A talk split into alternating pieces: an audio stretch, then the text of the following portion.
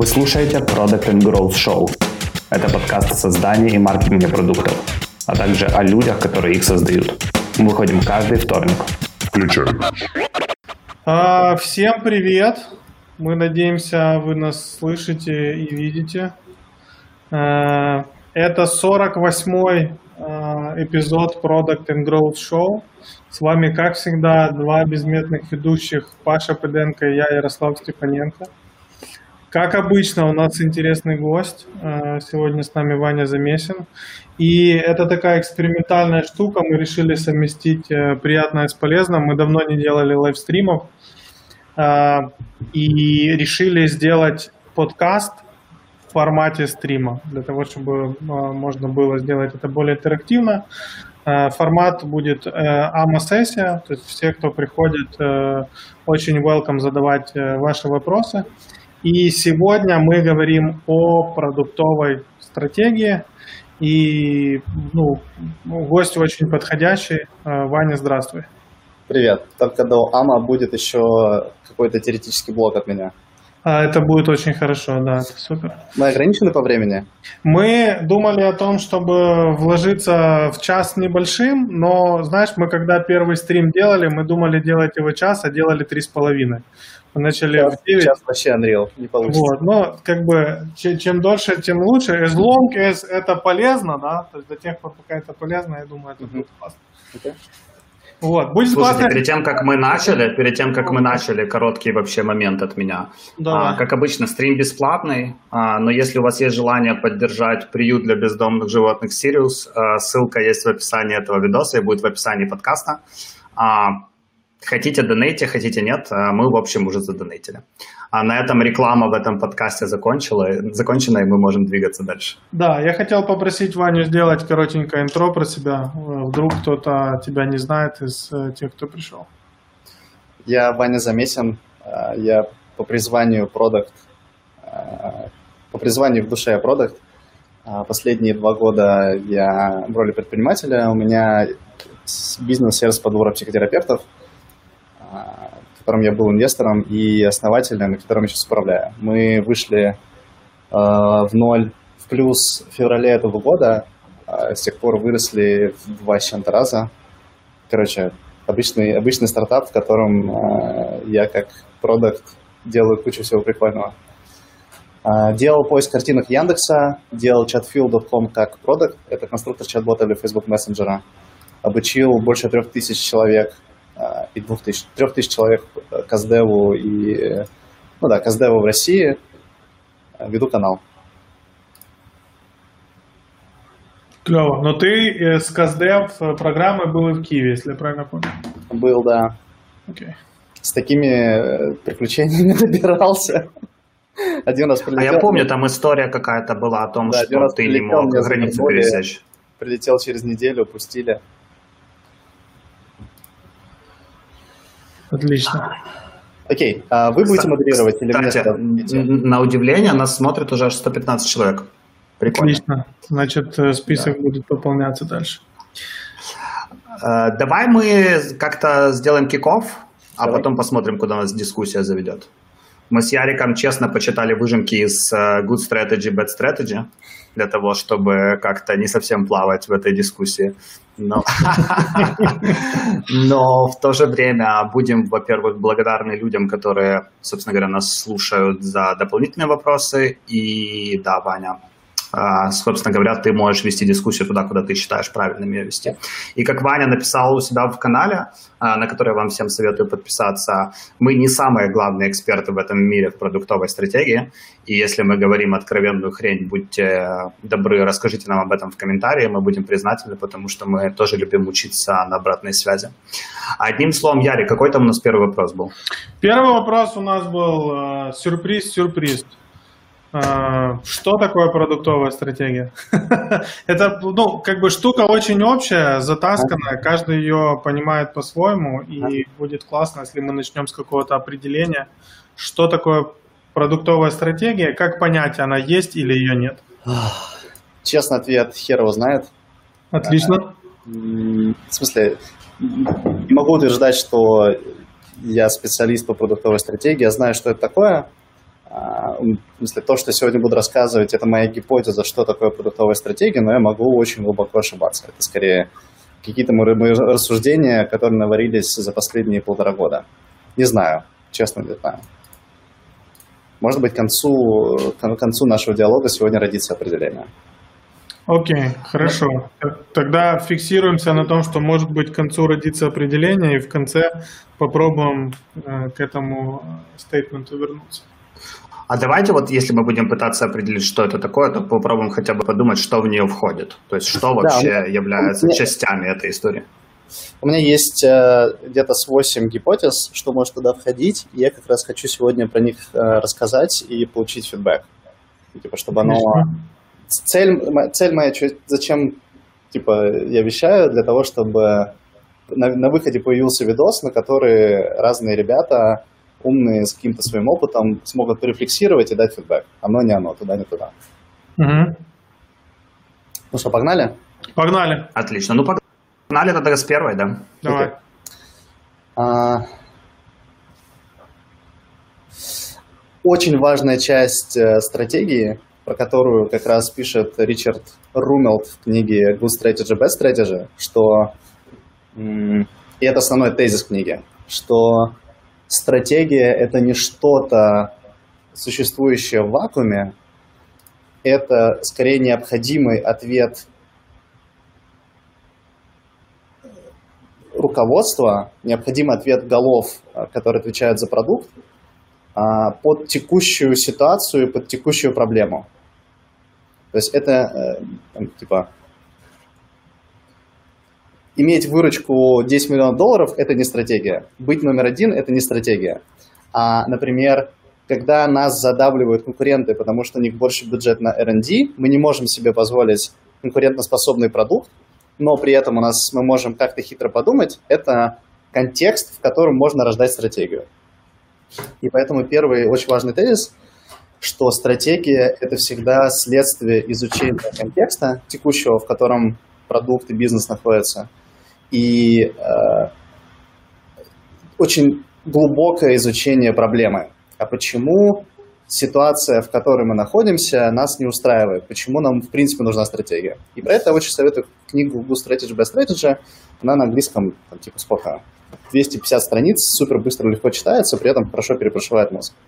То есть это первый пункт, который мы будем держать в голове. То есть мы не просто так... Типа, в, в, книге, в книге, извини, что перебью, в книге это называется диагноз, если я правильно помню. Может быть, не помню. А, теперь про части, важные части стратегии. Я про стратегию сейчас думаю скорее э, через призму инструментов. То есть я сейчас хочу рассказать про 8 инструментов, которые я понимаю. Может быть, они, может, там всего 40 инструментов, я пока 8 вижу. Может быть, часть из этих 8 инструментов неверная, но вот пока что я вижу 8 инструментов. Первый инструмент уметь думать про доступную для вас аудиторию в терминах постоянно меняющихся, появляющихся и исчезающих сегментов. А, я представляю себе примерно следующую картинку. Это а, по оси Z, короче, в меня идет эта ось времени, а по оси X и Y это там положение какого-то сегмента. И вот я представляю, что, например, какая-нибудь компания, например, с какой бы пример привести? Например, Hewlett Packard. Вот Hewlett Packard э, десятилетиями делает сервера и продает сервера. И вот у них был сегмент там, в 60-е годы какой-то, вот, например, вот так в меня идет ось времени. А размер сегмента – это насколько большой сегмент, насколько большой сегмент Packard может работать, а а его, раз, а его положение, насколько хорошо Hewlett Packard а, как бы его знает. То есть там будет два, два множества. Множество сегмента, размера сегмента, и множество, насколько Hewlett Packard знает потребности этого сегмента и решает его потребности. И я представляю себе следующую штуку. Вот есть сегмент, на который Hewlett Packard работает, и Hewlett Packard полностью закрывает потребность этого сегмента. Ну, допустим, крышечка от стаканчика кофе – это насколько Hewlett Packard закрывает потребность этого сегмента. И вот сегмент был в 60-х годах, он увеличился в 70-х, а в 80-х он прыгнул куда-то в третью сторону. А Hewlett Packard, множество продуктов Hewlett Packard уже не закрывает потребности этого сегмента. И компания, руководство Hewlett Packard такие, блин, что-то не то, мы теряем сегмент. Они подсуетились и снова решают потребности этого сегмента. И вот в течение времени он увеличивается, смещается, а, исчезает, появляет новый. Короче, это какая-то... А, какие-то... Я представляю себе, как вот такие трехмерные, в смысле, такой четырехмерные шахматы, которые что-то там со временем появляется, исчезает. То есть первый тезис а, смотреть на свою аудиторию не на как однородную сущность, типа есть какие-то клиенты, а смотреть на них через призму сегментов, которые а, динамически меняются во времени, они увеличиваются, уменьшаются, то есть больше людей в этом сегменте появляется, меньше людей в этом сегменте становится. А, они смещаются, то есть в 70-х годах а, бизнесам от серверов нужно было X, там нужно было, чтобы, там, не знаю, хранить, хранить отчетность. А в 2000-х годах от серверов нужно Y. В 2020 году от серверов вообще другое нужно. Тебе нужно, там, типа, чтобы Data Scientist нажал кнопку, а через 5 часов у тебя была обученная модель. Где она работает, вообще похер. И вот эти сегменты появляются, исчезают. И мне кажется, это очень важный тезис, потому что из этого тезиса следует, что в каждый момент времени для любого бизнеса есть потенциальный сегмент. Почему? Потому что, ну, типа, что такое сегмент? Сегмент – это какое-то множество B2C-шников или B2B-шников, которые, находясь в каком-то контексте, э, с какой-то эмоциональной, рациональной мотивацией ждут какого-то результата. Это, ну, типа, по сути, описывается сниппетом э, из фреймворка Jobs to be done. When я нахожусь в таком контексте, я хочу такого-то понятного результата, чтобы, чтобы какая-то эмоциональная мотивация, например. И сегмент, который описывается этой job story, это очень динамичная штука. Например, какие факторы влияют на изменение сегментов, появление, изменение, исчезание сегментов. Uh-huh. Первый фактор – меняется культура в мире, в мире и в странах, на которые мы работаем. Например, 30 лет назад на территории СНГ было нормальным, считалось нормальным, что женщина должна готовить. Сейчас идет культурный сдвиг, в котором как бы эта культурная норма, она умирает. И в среднем молодые пары, когда живут вместе, у них нет, как бы нет такого негласного правила, что ты жена, ты должна готовить. Нет, там, хочешь – готовь, хочешь – мужик готовит, хочет – не готовит, нажал на кнопку – тебе еда. То есть первое – это идет культурный сдвиг. Первое, сегменты, сегменты меняются. Мне из того, что ты сказал, вот пока ты пишешь, я разбавлю паузу. Да. А, немного хочу поспорить с тезисом, любой бизнес в какой-то момент времени может найти себе хотя бы какой-то сегмент. То есть да. ты исключаешь а, а, вариант того, что есть бизнесы, которые не могут найти себе сегмент? Да, абсолютно. Сейчас, сейчас, сейчас дойдем до этого. А, то есть сейчас вот весь первый блок, он про то, что, условно, бизнесу всегда будет доступен какой-то сегмент. Просто это задача подумать, хитро подумать и найти этот сегмент. А, то есть идут культурные сдвиги. Давайте в чатике, какие культурные сдвиги происходили на территории СНГ и глобально англоговорящем, в глобальном англоговорящем таком западном мире.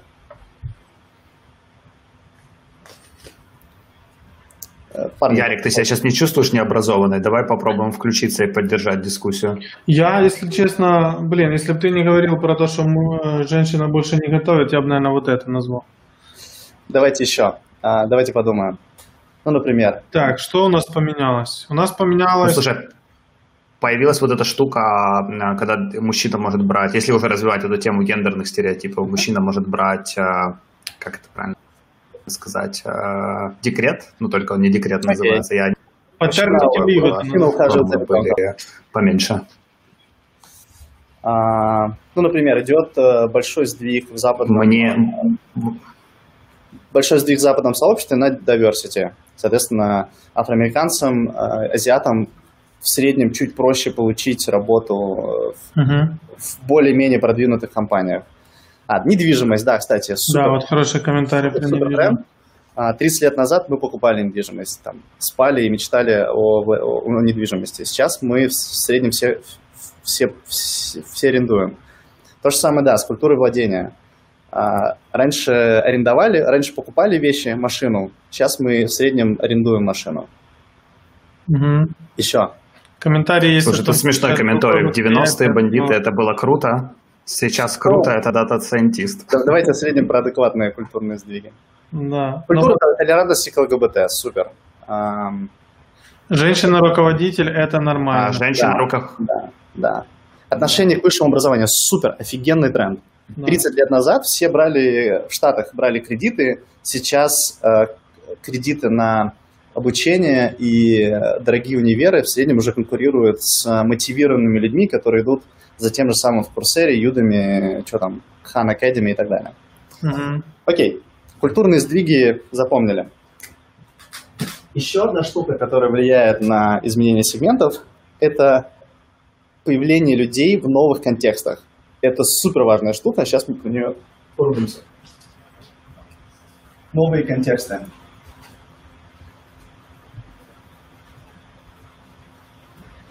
Что я имею в виду под новыми контекстами? Например, а, мы последние несколько месяцев все, всей планетой прыгнули в новый контекст. Работаем из дома. Да. Год назад мы в среднем, ну, как-то варились в привычном контексте, а несколько месяцев назад мы нас всех вынужденно поставили в контекст, мы теперь работаем из дома. При этом наши потребности не поменялись.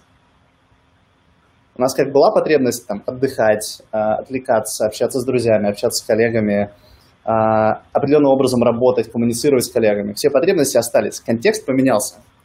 Из-за того, что люто, а, из-за того, что огромного количества людей поменялся контекст, сейчас появилась куча сегментов с неудовлетворенными потребностями. Угу.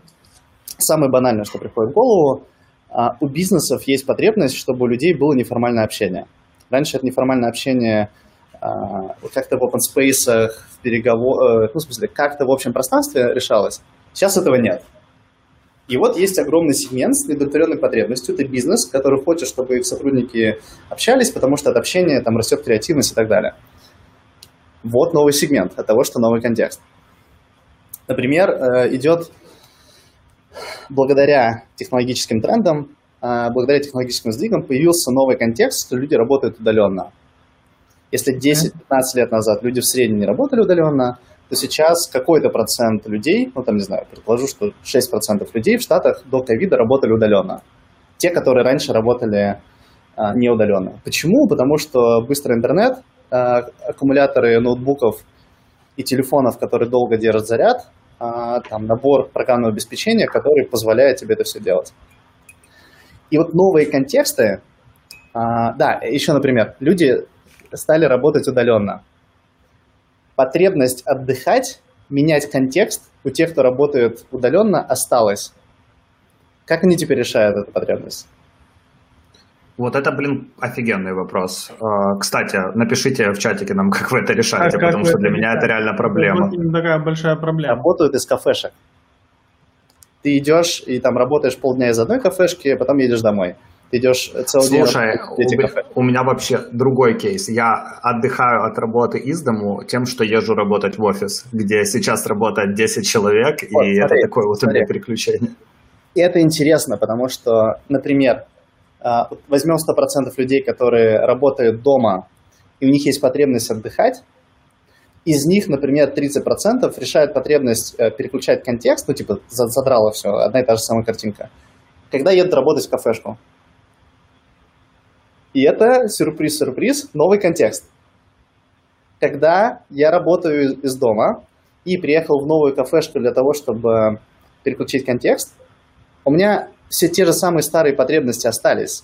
Я хочу коммуницировать с коллегами, я хочу, чтобы у меня было удобное место, я хочу, чтобы меня никто не отвлекал. И при этом куча, а, и при этом потребности, эти потребности людей не, не удовлетворены, потому что кафешка шумная.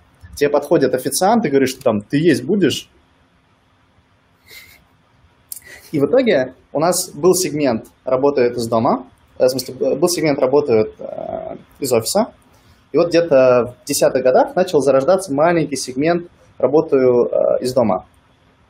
он увеличился, а потом он раздробился. Я работаю из дома большую часть времени, я часть времени работаю из кафешки. И вот этот сегмент увеличивается, и он потом дробится в другие сегменты. То есть у нас в итоге был сегмент, от него отпочковался, и стали расти другие сегменты, потому что контексты перемножаются. Потребности остаются, контексты перемножаются. А, давайте, какие контексты менялись, появлялись последние 10 лет, с 10 по 20 годы? Тут интересный э, комментарий пишут. Раньше пахать, курить и догоняться, сейчас ЗОЖ и work-life balance. Это культурный сдвиг. Да, это еще про культурный, да. Давайте, какие контексты появлялись, менялись последние 10 лет?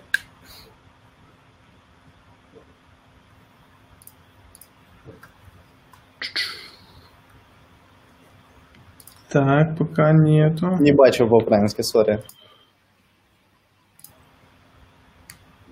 Так. Какие контексты менялись, появлялись последние 10 лет? Работа с мобильных девайсов. Супер. Появился огромный пласт людей, которые теперь работают на телефоне. Вот обратите внимание, есть люди, там, ивент-менеджеры. Это там парень, девушка, которые вот так вот круглые сутки. Раньше не было возможности. А, каршеринг, супер. Я теперь... Какой контекст... А, какой контекст а, вызван появлением такси и каршерингов?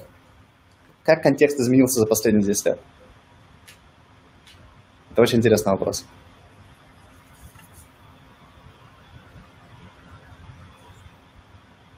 Тем, что у тебя, грубо говоря, больше времени становится... Короче,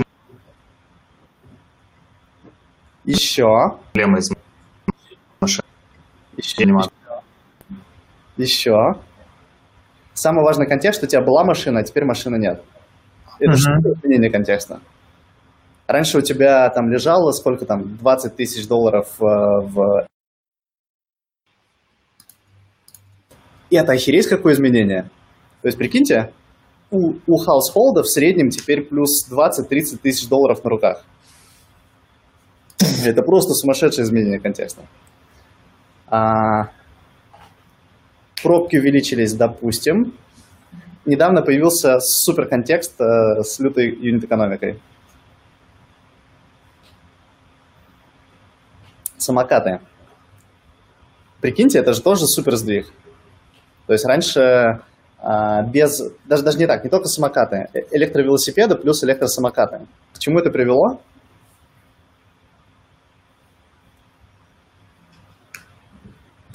Ну, дорогие москвичи, к чему привело огромное количество электросамокатов и доступных электровелосипедов?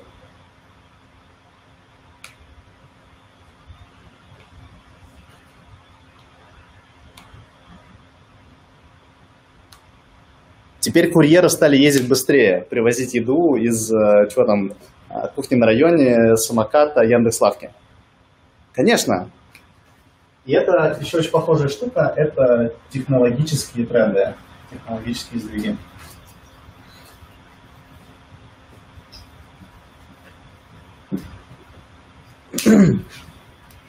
Какие технологические сдвиги после, последние 10 лет происходили? Какой самый главный технологический сдвиг?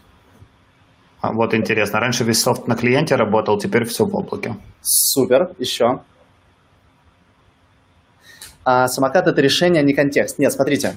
От того, что большое количество людей а, привыкли ездить к самокату, или, например, в случае с курьерами, а, when в моем городе я за 5 минут могу арендовать самокат, или when а, я, я Яндекс, у меня там типа всего 3 миллиона рублей нужно, чтобы всех моих курьеров посадить на самокаты, then я могу получить значительно более прикольный результат.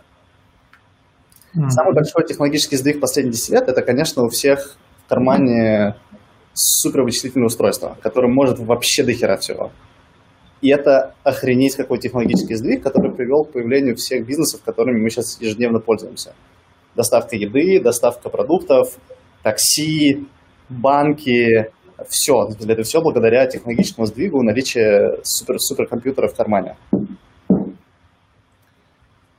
Банковские карточки все в телефоне. Это благодаря, благодаря технологическому сдвигу про телефоны. А, стрими- стриминг на телефон. Огромное количество, я не знаю, какой процент, но, наверное, уже близко к большинству, в смысле, близко к половине, может, даже больше половины стриминга идет на мобилы. Слушай, тут такой блокчейн, ёпта. Блокчейн это контекст или это просто технологический сдвиг? Блокчейн это технологический сдвиг, но я не вижу, чтобы он, в смысле, я могу ошибаться, но я не вижу, чтобы он, а, он приводил к большому появлению людей в новом контексте. То есть технологический сдвиг мобила в телефоне привел к тому, что я, ну, огромное количество в контексте, что у меня в кармане производительный компьютер с камерой, с GPS, а, с кучей вообще всяких штук. Ой, вот это мое любимое. Общение в чате, а не по телефону. Мне кажется, это прям реально тренд последнего времени. Да. У тебя, в принципе, все общение, весь контекст общения уходит в чаты и выходит. То есть звонить кому-то это уже такой мовитон. Мне кажется, это не столько про технологический сдвиг, сколько про культурный сдвиг, про синхронное, очень, э, ну, типа, атомарное общение. Раньше было как? Мы типа устанавливаем connection, телефон-телефон, говорим, закрываем connection. А теперь асинхронно ты маленькие кусочки информации кидаешь, понимаешь, что, блин, это в разы удобнее, чем синхронный connection. Это скорее в культурный сдвиг. Окей, э, движемся дальше. А, еще очень прикольный фактор, про который я только недавно осознал и охерел, какой он большой. Это освобождается время, освобождение времени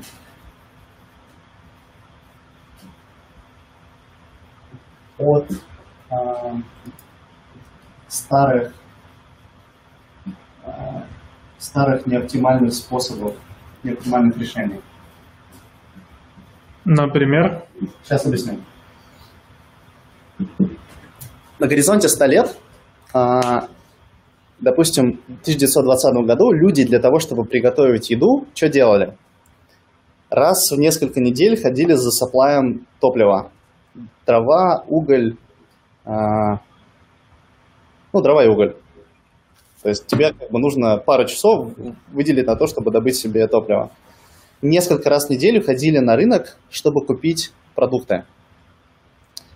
А, растапливали плиту, а, готовили, ну там что-то что раньше делали, там типа 8 больших пунктов. Там, готовка, поесть, убраться и так далее. Что произошло через 50 лет, в 1970 году? А, поскольку появились холодильники, в 1920 году холодильников не было. Теперь за продуктами можно ходить реже. Вот у тебя сэкономилось в неделю уже часа 3-4, наверное. Из-за того, что дома у всех появилось электричество или газ, а теперь тебе не нужно ездить за саплаем. Что произошло э, в 19... Да, при этом готовить также все, что нужно было. Что произошло в 2020 году? Никуда ходить не надо. Ничего не надо делать. Отлично. Открываешь э, Яндекс Еду, кухню на районе, три клика, сидишь, ждешь шуршания у подъезда, и потом такой, ну ладно, пойду встану, схожу за едой. Освободилось дохерища времени, просто дохерища. У меня комната, э, кухня на типа 4 квадратных метра, 5 квадратных метров. Нахрена она нужна теперь? Кухня не нужна. То есть раньше я решал потребность, там, типа, when я голодный, хочу как-то есть, а then там иду за продуктами, готовлю, то теперь у меня такого контекста, э, в смысле, у меня такой контекст есть, when я голодный, но у меня супер настолько простое решение, что старое решение кухня-холодильник не нужны. Холодильник уже не нужен по-хорошему. Слушай, я... ну это то, о чем ты говорил про изменение сегмента в начале. У тебя, по сути, приготовление еды перешло в другой сегмент. Это типа да, лейжер да, больше, смотри, смотри, чем... Не, не, не. Очень важно, что посмотреть. Это все про то, из-за чего сегменты появляются, изменяются. 100, э, ну, там, 20 лет назад у нас мы не могли делать то, что мы сейчас делаем, не могли делать все, что мы сейчас делаем в 2020 году, Потому что у нас из этого 15 часов уходило бы на транспорт, на покупку еды, готовку еды. А сейчас у нас эти 15 часов освободились. Ну, там, у какого-то количества людей, какого-то процента населения там, э, каких-то стран. И от того, что эти 15 часов освободились, мы в эти 15 часов можем делать другие прикольные штуки. Понимаете? Отлично. Мне нравится. И от того, что у нас эти 15 часов появились, у нас как бы у нас есть пирамида эмоциональных потребностей. Я вот эту штуку еще не изучил. Но мы от того, что у нас появилось время, мы теперь тупим в дотку больше. А, гоняем, а, что там, в Destiny, там, PlayStation и так далее. То есть появился огромный сегмент, у которых есть время и ресурсы для того, чтобы эмоционально свои потребности закрывать. Там, играть, гулять и так далее. А 15 лет назад такой возможности не было, потому что это время уходило на неоптимальные штуки. То, что сейчас оптимизировано. Это, ну, вот это фактор супермедленный, то есть вот эти два Слушай. супермедленных фактора. Ой, э, как он там? Slow, короче, ну, короче, медленный. Культура медленная и освобождение времени медленное. А вот контексты, контексты быстрые, технологические сдвиги, сдвиги тоже довольно быстрые в последнее время.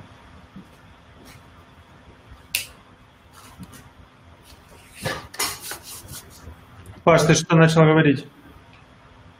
Ты тут? Да, не хотел бы не припать. Я хотел тебя спросить, э, а, а все-таки э, на такие штуки, ну, мы сейчас не, не пытаемся отклонить тебя от флоу, э, но как ты считаешь, штуки проактивно реагировать продукты могут или только реактивно? Uh, у меня есть... То есть, грубо говоря, если говорить о, о смене. Да-да. У меня есть гипотеза, как разные ребята на это, на, на это реагируют, но я, ну, как в смысле, я не знаю достоверно. У меня нет ответа, что это самый лучший способ. Uh, у Гугла есть стратегия 70-20-10. Ну, мы сейчас общаемся как будто... Сейчас общаемся на кухне, непонятно? А, говорю, мы, мы общаемся сейчас как будто на кухне, то есть на самом деле даже если это не оптимальный, не оптимальный ответ, и ты не уверен э, в его корректности, это абсолютно а, я понял, я понял. делиться. Мы же рассуждаем, а не стараемся. Да-да-да, в смысле, не, да, потому да, что я просто готовлю, э, в смысле, все, что я рассказываю, это супер сырая штука. Я к тому, что не воспринимайте это на веру, потому что это ну, прям сырая штука. Короче, у Гугла есть стратегия 70-20-10. А, Ее придумал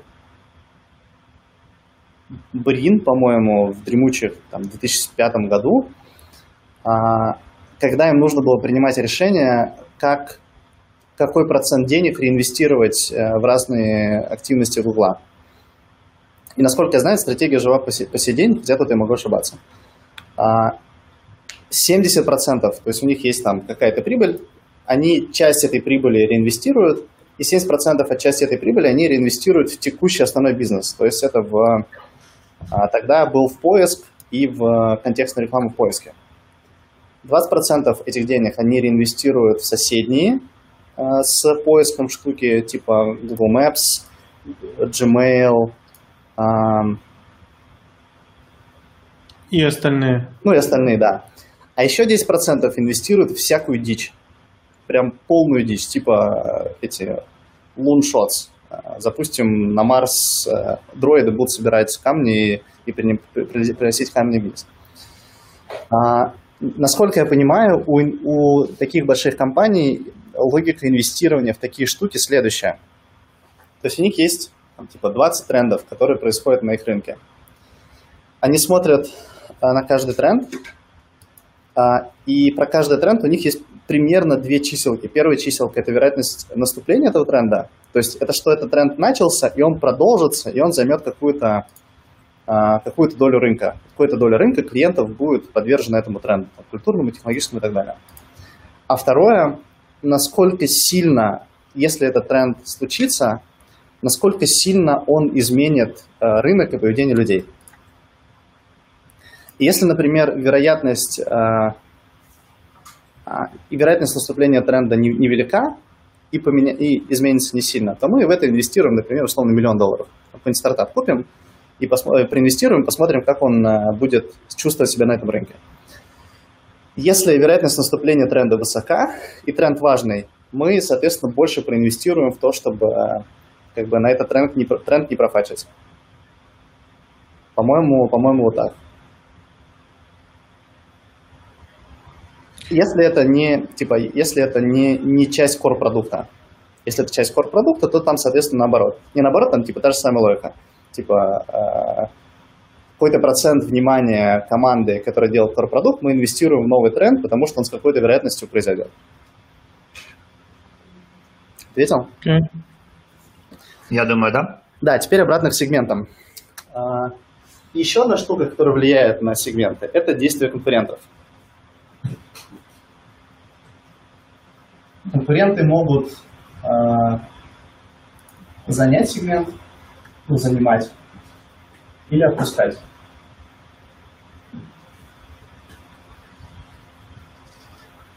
То есть, например, э, что такое сегмент? Сегмент – это то, на что мы можем э, то множество B2C-шников или B2B-шников, к которым можем прийти и без особого геморроя продать наш продукт. Если все клиенты или большинство клиентов в этом сегменте удовлетворены каким-то текущим продуктом, и они просто не просто удовлетворены, они счастливы, то мы их хрен продадим. Нам нужно будет титанические усилия, чтобы переманить их с привычного способа решения на наш. На наш. Соответственно, если, например, типа, что делал Apple а, и Джобс, а, когда он пришел в, а, в Apple, ну, прям за, за несколько месяцев до банкротства. Он урезал всю продуктовую линейку компьютеров, оставил два компьютера, типа четыре компьютера. А, доступный ноутбук и про ноутбук, доступный десктоп и про десктоп. У них там было там, то ли 10, то ли 15 устройств, он нас все, все урезал. Он сократил косты и сидел, ждал, потому что он понимал, что на рынок IBM PC выходить бессмысленно. То есть всем доступны дешевые компьютеры, там куча софта, есть операционная система. Короче, все круто, ты ну, не выйдешь на рынок PC. И в книге э, Айсаксона Джобса ему прям журналист спрашивает, типа, а что ты будешь делать? Это был 2001, по-моему, первый или второй год, я не, не помню, могу ошибаться. Типа, что ты будешь делать? Я сказал, я буду ждать технологического прорыва. И чувак ждал, и дождался iPod. То есть с, с ним случился технологический прорыв а, емкий аккумулятор и емкий жесткий диск, на который влезает какое-то количество музыки. То есть он сказал, нахрен э, сегмент IBM PC, нахрен сегмент доступных компьютеров, я буду ждать э, нового сегмента, для которого с помощью технологического сдвига я могу сделать суперпродукт. И дождался, сделал iPod а потом дождался, сделал iPhone, а потом сделал а, iPad, iWatch и так далее. И наоборот, а, есть, конкур... есть конкурент, он решает потребность сегмента, а потом в какой-то момент конкурент решает, осознанно или неосознанно, переставать работать на этот сегмент. А, давайте парочку примеров. Был конкурент, он держал сегмент, а потом он профачил сегмент.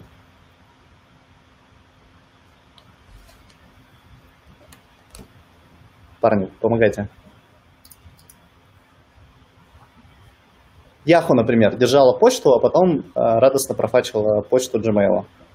MySpace. Держал соцсетки, профачил Фейсбуку. Я про Nokia подумал, но тут... Как... Nokia. Nokia и Burberry профачили все на свете э, Apple и Google.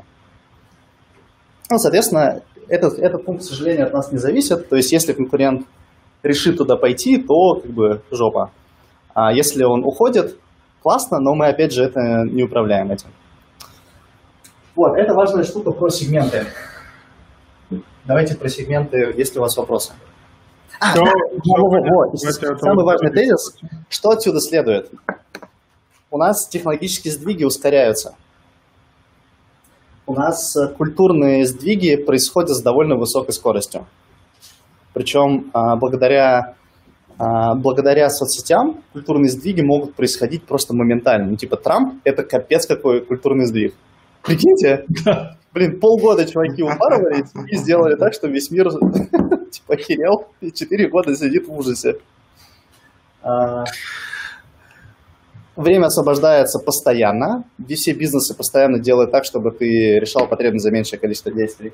Ну и постоянно конкуренты появляются, исчезают. То есть в итоге а, я воспринимаю а, множество сегментов, на которые наш бизнес может работать, как постоянно появляющиеся, потухающие штуки. И в каждый момент времени всегда есть сегмент для нашего бизнеса. Просто вопрос, как быстро мы его найдем, сделаем для него продукт с бизнес-моделью, на котором будем зарабатывать, и не потеряем его конкурентам. Ого, ну ты, конечно, сложно завернул. Типа концептуально я согласен, но все равно, мне кажется, если учитывать ресурс как время, угу. то сложно себе представить, что прям любой бизнес. То есть любой бизнес с достаточно большим свободным э, кэшом может себе позволить дождаться своего сегмента. Потому что если мы будем брать время, время как переменную, то условно дождаться следующего Трампа ага. или кого бы там ни было, а может быть, э, ну скажем так, слишком дорого просто. Тут еще есть важный тезис, что Э, типа, возьмем условный э, Google, Facebook, Яндекс в России, Яндекс Mail, Сбер и э, Uber и Netflix, например. И, допустим, Apple. И, допустим, посчитаем, что они прям идут во все сегменты. Такие, мы, короче, рубимся и решим все потребности всех людей на свете вот даже с таким интентом и даже с безграничными ресурсами у этих компаний не получится это сделать, потому что способность человеческого мозга переваривать комплексити мира и делать продукты, которые быстро масштабируются, сильно ограничены. То есть каждый Слушай, ну вот компания давай, с давай сейчас... ресурсами будет пытаться закрыть все сегменты, и она не сможет, потому что это, ну, типа, способность человеческого мозга, ну, типа, не, не, ну, ты, не, ты не, не переборешь это. И в итоге Слушай, ну всегда, представим... всегда будут сегменты, которые будут доступны другим компаниям. Представим себе, что есть такой бесконечный а, бэклог а, сегментов, да, бесконечный okay. бэклог человеческих потребностей. Okay. И есть условный Яндекс, ну просто я не знаю, как бы опять же из-за того, что мы в Украине, мы не особо там в курсе всех нововведений Яндекса, но из того, что мы видим, а, выглядит, как будто они пытаются закрыть большое количество человеческих потребностей. Да. И допустим, допустим, у тебя, а, скажем так, а, есть бесконечный бэклог вот этих а, возможностей, okay. потребностей, неважно. Бесконечные ресурсы, бесконечное время. Угу. Приоритизируя это правильно, ты можешь прийти, в теоретически, мы сейчас не говорим про реальный мир, да, мы берем эфемерный мир в вакууме, да. а теоретически ты можешь приоритизировать свои сегменты таким образом, что ты придешь к точке, где ты закроешь все важные большие потребности человека в рамках одной компании, приоритизируя грамотно свои ресурсы, приоритизируя, нанимая там грамотные команды, делая их максимально независимыми друг от друга. А, и чисто теоретически, мы же теоретизируем сейчас, чисто mm-hmm. теоретически ты, наверное, можешь построить структуру, которая сможет обслуживать бесконечное количество человеческих потребностей, если дать, условно, там, автономию, мастерство и ресурс этим командам. А, поэтому мне кажется, что да, в теории любая компания с достаточно мелким сегментом, реша... закрывающая достаточно мелкую потребность, может дождаться момента, когда она эту потребность сможет закрыть, uh-huh. но глобально все идет консолидация. Глобальная все идет... А, мы с тобой теоретизируя, теоретизируем, что есть у них безграничные ресурсы, а, и, а, и, и все. В смысле, мы, не можем сказать, что они идеальные роботы, которые все де- делают идеально. Это невозможно. Ну, типа, бесконечные ресурсы мы можем предположить, ой, класс, сколько там, 100 плюс миллиардов долларов на счету, они спокойно Грузию могут купить. А, но у них нет идеальных людей в реальном мире не существует идеальных людей, которые идеально решают задачи. А вот когда эта неидеальность входит в уравнение, а, и, а мы знаем, что 10, 9 из 10 стартапов фейлятся, следовательно, 9 из 10 корпоративных проектов тоже фейлятся. То фейлится это равно там, не растут экспоненциально взрывообразно, там, как-то как влачат существование. Следовательно, даже при наличии безграничных ресурсов Яндекс и а, Яндекс, Google Mail, Netflix они все будут э, фейлить 9 из 10 своих проектов.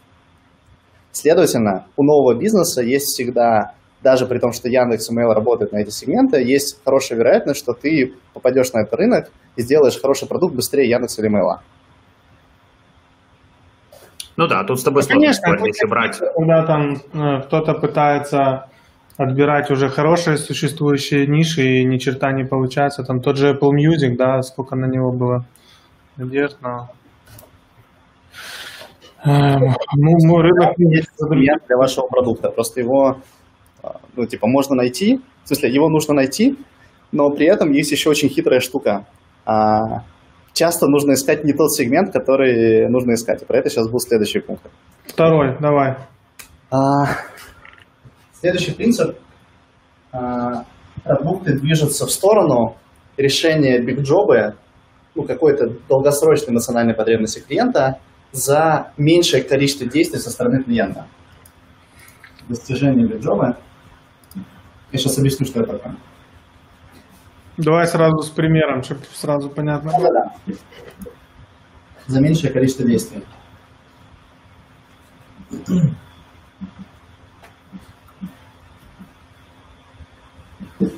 Сто лет назад, чтобы добираться э, из точки А в точку Б, тебе нужно было иметь дома стойло для лошади, покупать лошадь, обслуживать ее, чесать, кормить э, и так далее. Лошадь умирала и так далее.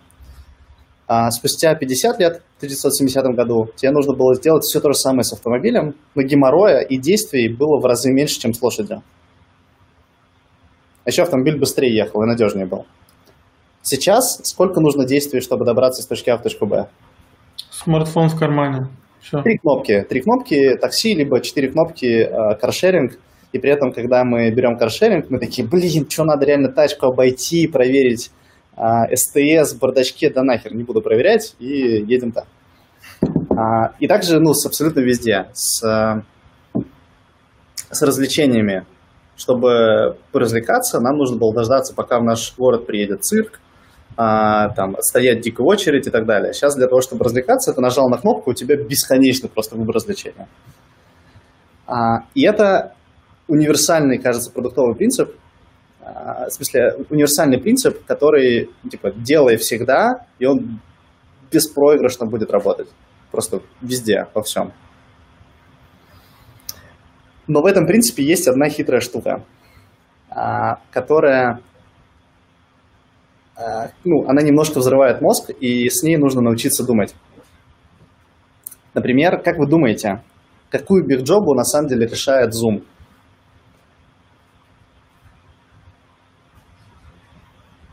Блин, ты когда говоришь big job, я думаю, там какой-то неочевидный ответ, да? Ну, он довольно очевидный, но там можно ошибиться в одном месте. Провести Какую? митинг, не выходя из комнаты? По-другому, по-другому. А, с кем на самом деле конкурирует Zoom? С офис-центрами? Ну, с бизнес-центрами, с, с публичным транспортом. С транспортом. Zoom конкурирует с транспортом. Потому что бигджоба, э, который мы закрываем зумом, это быть, быть там, где нам нужно быть для э, того, чтобы по работе что-то обсудить или там, по личным делам что-то обсудить. Ну да, да, да. И раньше мы быть физически делали с помощью транспорта, личного, общественного, то теперь мы быть делаем с помощью фотонов, которые летят в камеру и от камеры. Угу. И в этом mindfuck, потому что а, если там, например, ну, то есть BMW должна конкурировать не с Mercedes, она должна конкурировать с Zoom. Почему? Потому что есть технологический сдвиг. Uh-huh. Когда BMW а, ну, типа думает, блин, как мне тебе бирджобы решить, там не нужно вводить э, бесключевой доступ в машину. То есть тебе нужно поднять бигджобы еще выше, подняться на бигджобы, это третий пункт. А, выходите с молджоба на бигджобу.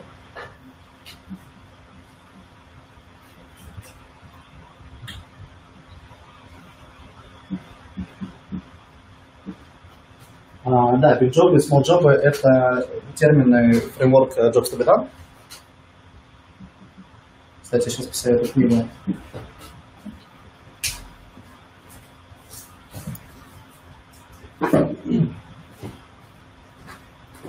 Очень прикольная книга про фреймворк Jobs to be done. Хорошая, применимая, практически без фигни. А, слушай, Вань, тут у нас некоторые люди будут это в аудио слышать, ага. поэтому если ты автора назовешь, да, автор то, а, будет клево. Delbeck. А, книга называется The Jobs to be Done Playbook. Good. Ну, мы потом в описании добавим. Да, короче, а, что, что делает, да, Big Job быть там, где мне нужно быть. И а, раньше она решалась с помощью автомобиля.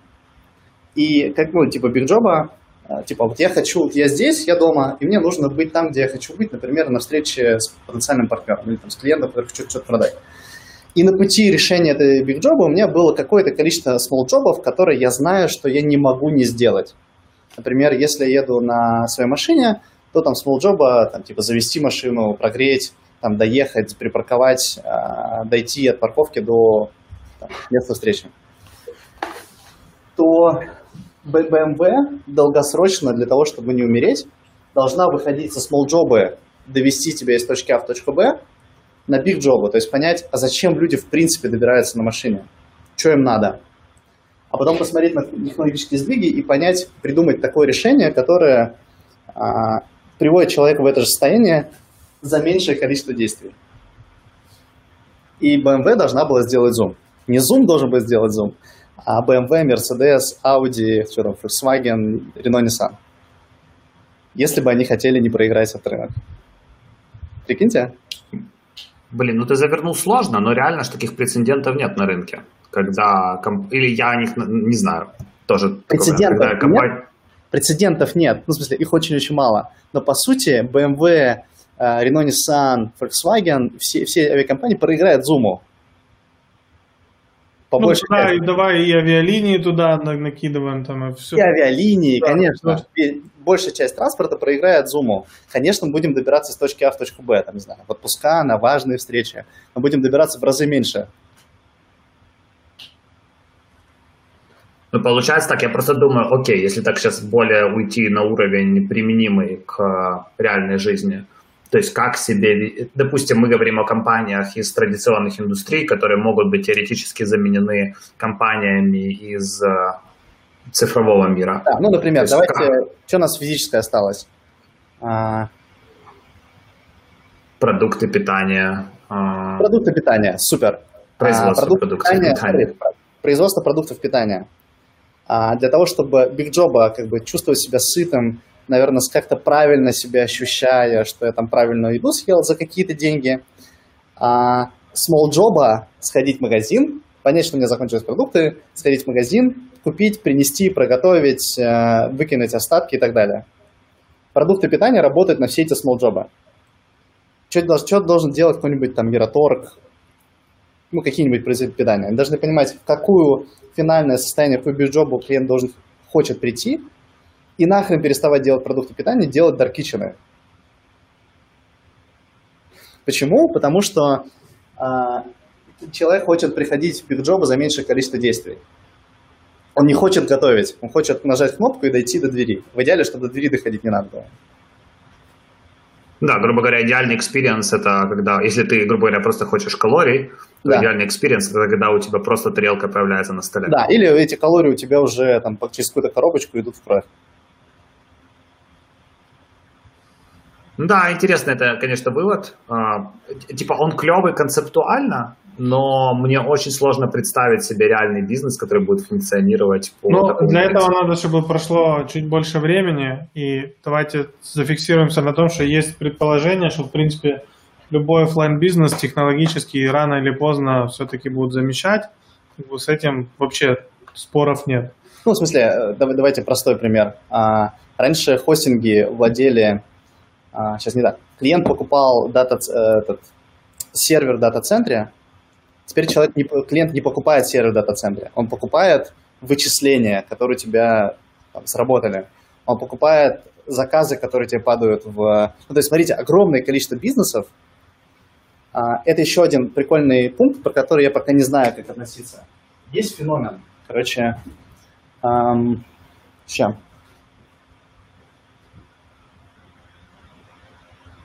Пока Ваня стирает то, что написано на доске, а, сделайте сейчас следующее. Во-первых, лайкните видос, который вы смотрите. Так YouTube бустанет его у себя в выдаче, и больше людей сможет это посмотреть. Вот прямо сейчас. Можете поставить лайк, можете поставить дизлайк. Нажмите, короче, какую-то кнопочку. Таким образом YouTube поймет, что что-то интересное здесь происходит. Это первое. И второе, это то, что мы собираем денежку на приют для животных Сириус, поэтому если вы хотите задонатить, а, откройте описание на YouTube, и там есть ссылка, где, собственно говоря, можно ввести карточку и отправить а, собачкам денежки. Да, Вань, сори за рекламную паузу, просто ее надо было каким-то образом заполнить. Короче, почему-то, я пока не знаю почему, это штука, на которую, если у вас есть ответ, буду рад. Почему-то а, количество людей, которые решают бигджобы, ну, например, а, добираться из, из точки А в точку Б с комфортом. Вот мне надо физически добраться из точки А в точку Б, добраться с комфортом и в процессе делать то, что я хочу делать. а, и не, не геморроясь. Ну, ну, типа, с комфортом делать то, что я делал. И мы для этого бигджоба выбираем Яндекс Такси, ой, в смысле, таксервис такси. Потому что в такси мы можем купить телефон, там, поговорить, поработать и так далее. Вот почему-то все вот эти штуки приводят к тому, что в разы больше людей начинают решать эту бигджобу. То есть в среднем 50 лет назад люди не хотели, не было потребности у такого количества людей добираться до работы с комфортом, делая то, что они хотят делать. И прям рост, ну, огромный, колоссальный. И я не знаю пока почему, из-за чего он, с чем он связан, но эта штука происходит. Слушай, но иногда может Ты рабовой, Саш. Потребности. Паш, ты рабовой, Саш. А, прям сильно рабовой. Повтори. Да, прям очень сильно. Давай еще раз. Что иногда само понимание, что проблему можно решить, и понятное визуальное представление, как эта проблема может быть решена, порождает у тебя осознание проблемы, которая у тебя есть. А, грубо говоря, пока ты ездишь каждый день на маршрутке, а, я не знаю, опять же, ну, думаю, в любом большом городе есть маршрутка, а, и даже имея деньги, но не имея доступа удобного вызова такси, ты будешь продолжать ездить на маршрутке или будешь копить на собственный транспорт. Активация играет роль, но непонятно, насколько большую. То есть, смотри, у людей нет проблемы не ездить с комфортом. В том-то и дело, что люди, которые приехали ездить на маршрутке, им нормально, в принципе. Потому что это... А, о, во, сори, э, очень важная штука, которую еще забыл.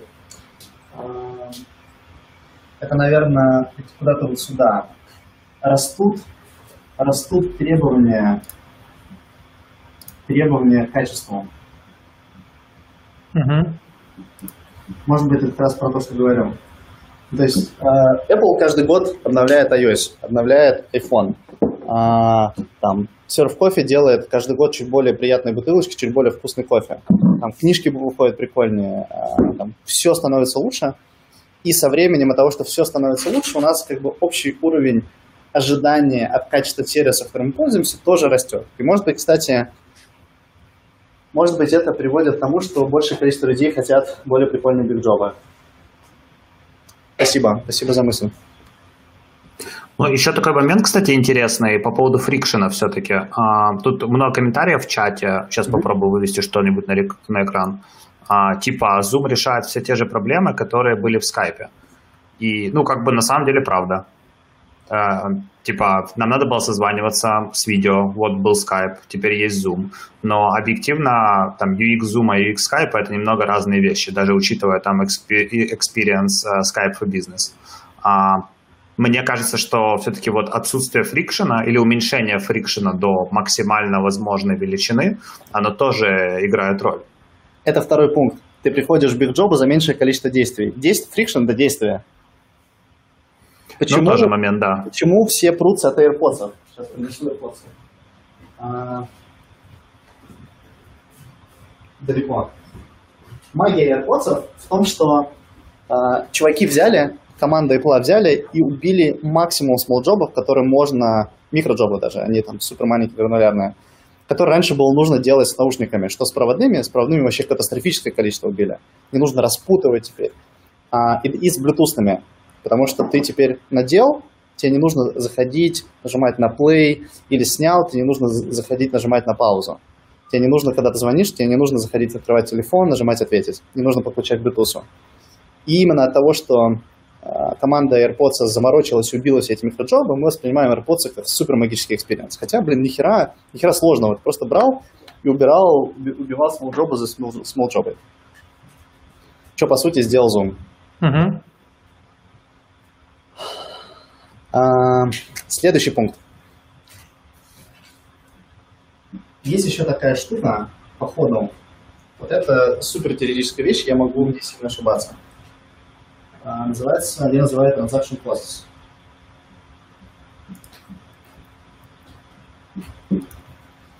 А, типа, что это такое? Допустим, есть клиент, и у него есть потребность какая-то, у него есть какая-то job story. И он хочет, а, и у тебя есть решение какое-то, какой-то продукт. И по ходу а, Сейчас буду нарисовать.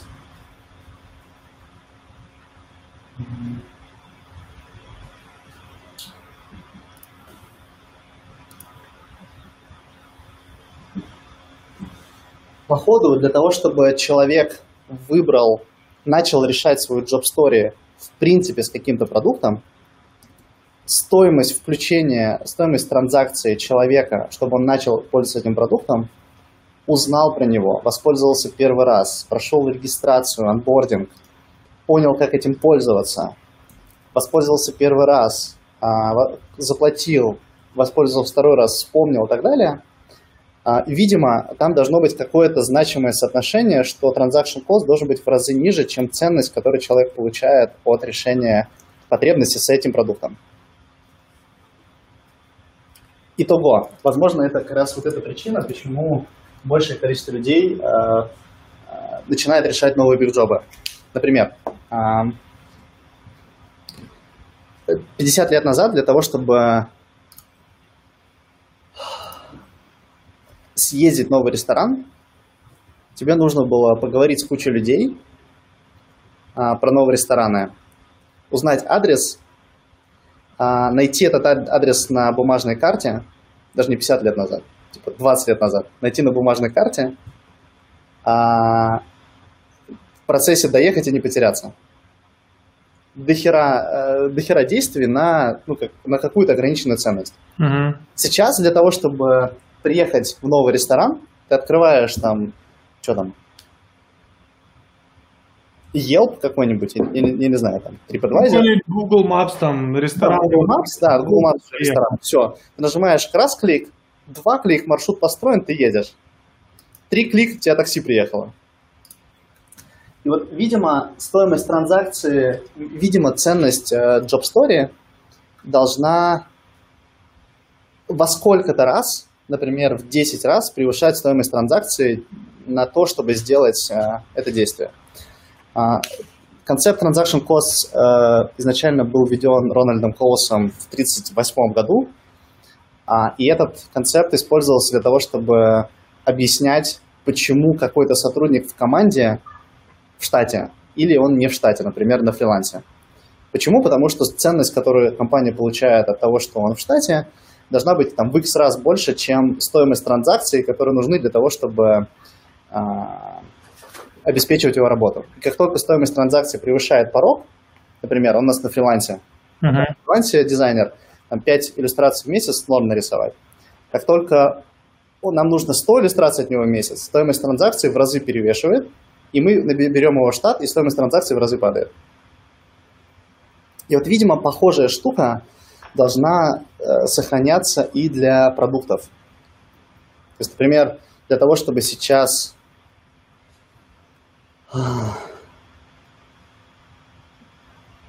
Например, для того, чтобы сейчас мне перевести эту книгу на русский язык, есть приложение, например, там, э, Google Translate. Ты наводишь над, над, над э, книгой, и он тебе переводит. Но для того, чтобы узнать про эту штуку, для того, чтобы вот так держать телефон каждый раз, а мне нужно заплатить довольно много нервами, временем и действий, усилий. Но как только у нас будет э, у всех Apple Glasses сразу же с контекстным переводом, и мне не нужно будет все это делать, то есть я просто читаю книгу на английском языке, а у меня картинка сразу идет с русским текстом. В разы больше людей будут решать эту job story, потому что стоимость транзакции на то, чтобы ее решить, кардинально упала. Хороший пример с очками. И кажется, Слушай, а вот если это сейчас перевести в э, какой-то применимый фреймворк, то есть как вот это реально посчитать, если взять пример AirPods, а, там, условно говоря, раньше, чтобы воспользоваться наушниками, нужно сделать следующие действия. Распутать э, провода. Это там, условно говоря, стоит минуту времени, да? Не, не, всунуть... это, другое, другой пример. Это про билджобы за меньшее количество действий. Окей. Тогда, наверное, я совсем запутался. я просто пытаюсь понять, как вот это взять и сделать из этого какой-то понятный takeaway. Окей, это все классно на high-level. А что с этим реально я могу сделать завтра, придя на работу? Допустим, ты продукт uh, MacPo, у тебя есть uh, сетап. Прикольная пулза, с удовольствием плачу 10 баксов в месяц. И есть какое-то количество uh, Это же ваш продукт? Да. Да, слава богу. Ну, да. Ярик вас, там работает еще. И у вас есть какое-то количество джоб-старей, а, которые у клиентов есть, он хочет решать эту потребность, но сейчас с этапом это делать геморройно. Угу. Давайте какой-нибудь пример такой job story.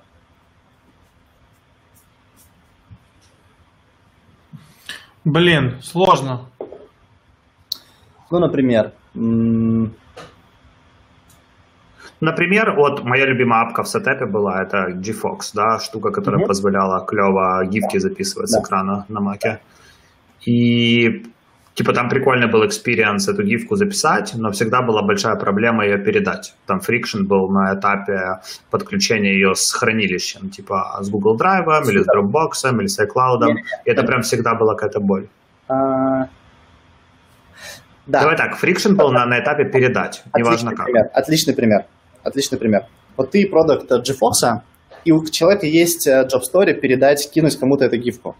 Uh-huh. И ты смотришь, окей, какая job story есть, смотришь, делает человек, не делает. Почему не делает? Потому что friction. И такой, окей, насколько я должен friction уменьшить, чтобы человек в среднем начал это делать? И, скорее всего, friction должен уменьшиться настолько, что ты сделал гифку, она тебе сразу в буфере обмена. Или там у тебя гифка, а, буфер обмена и там ссылка, например, или там просто ссылка. Но это на самом деле про этот же пункт, про big job за меньшее количество действий. Это как с проводами от... Э, да, да, да.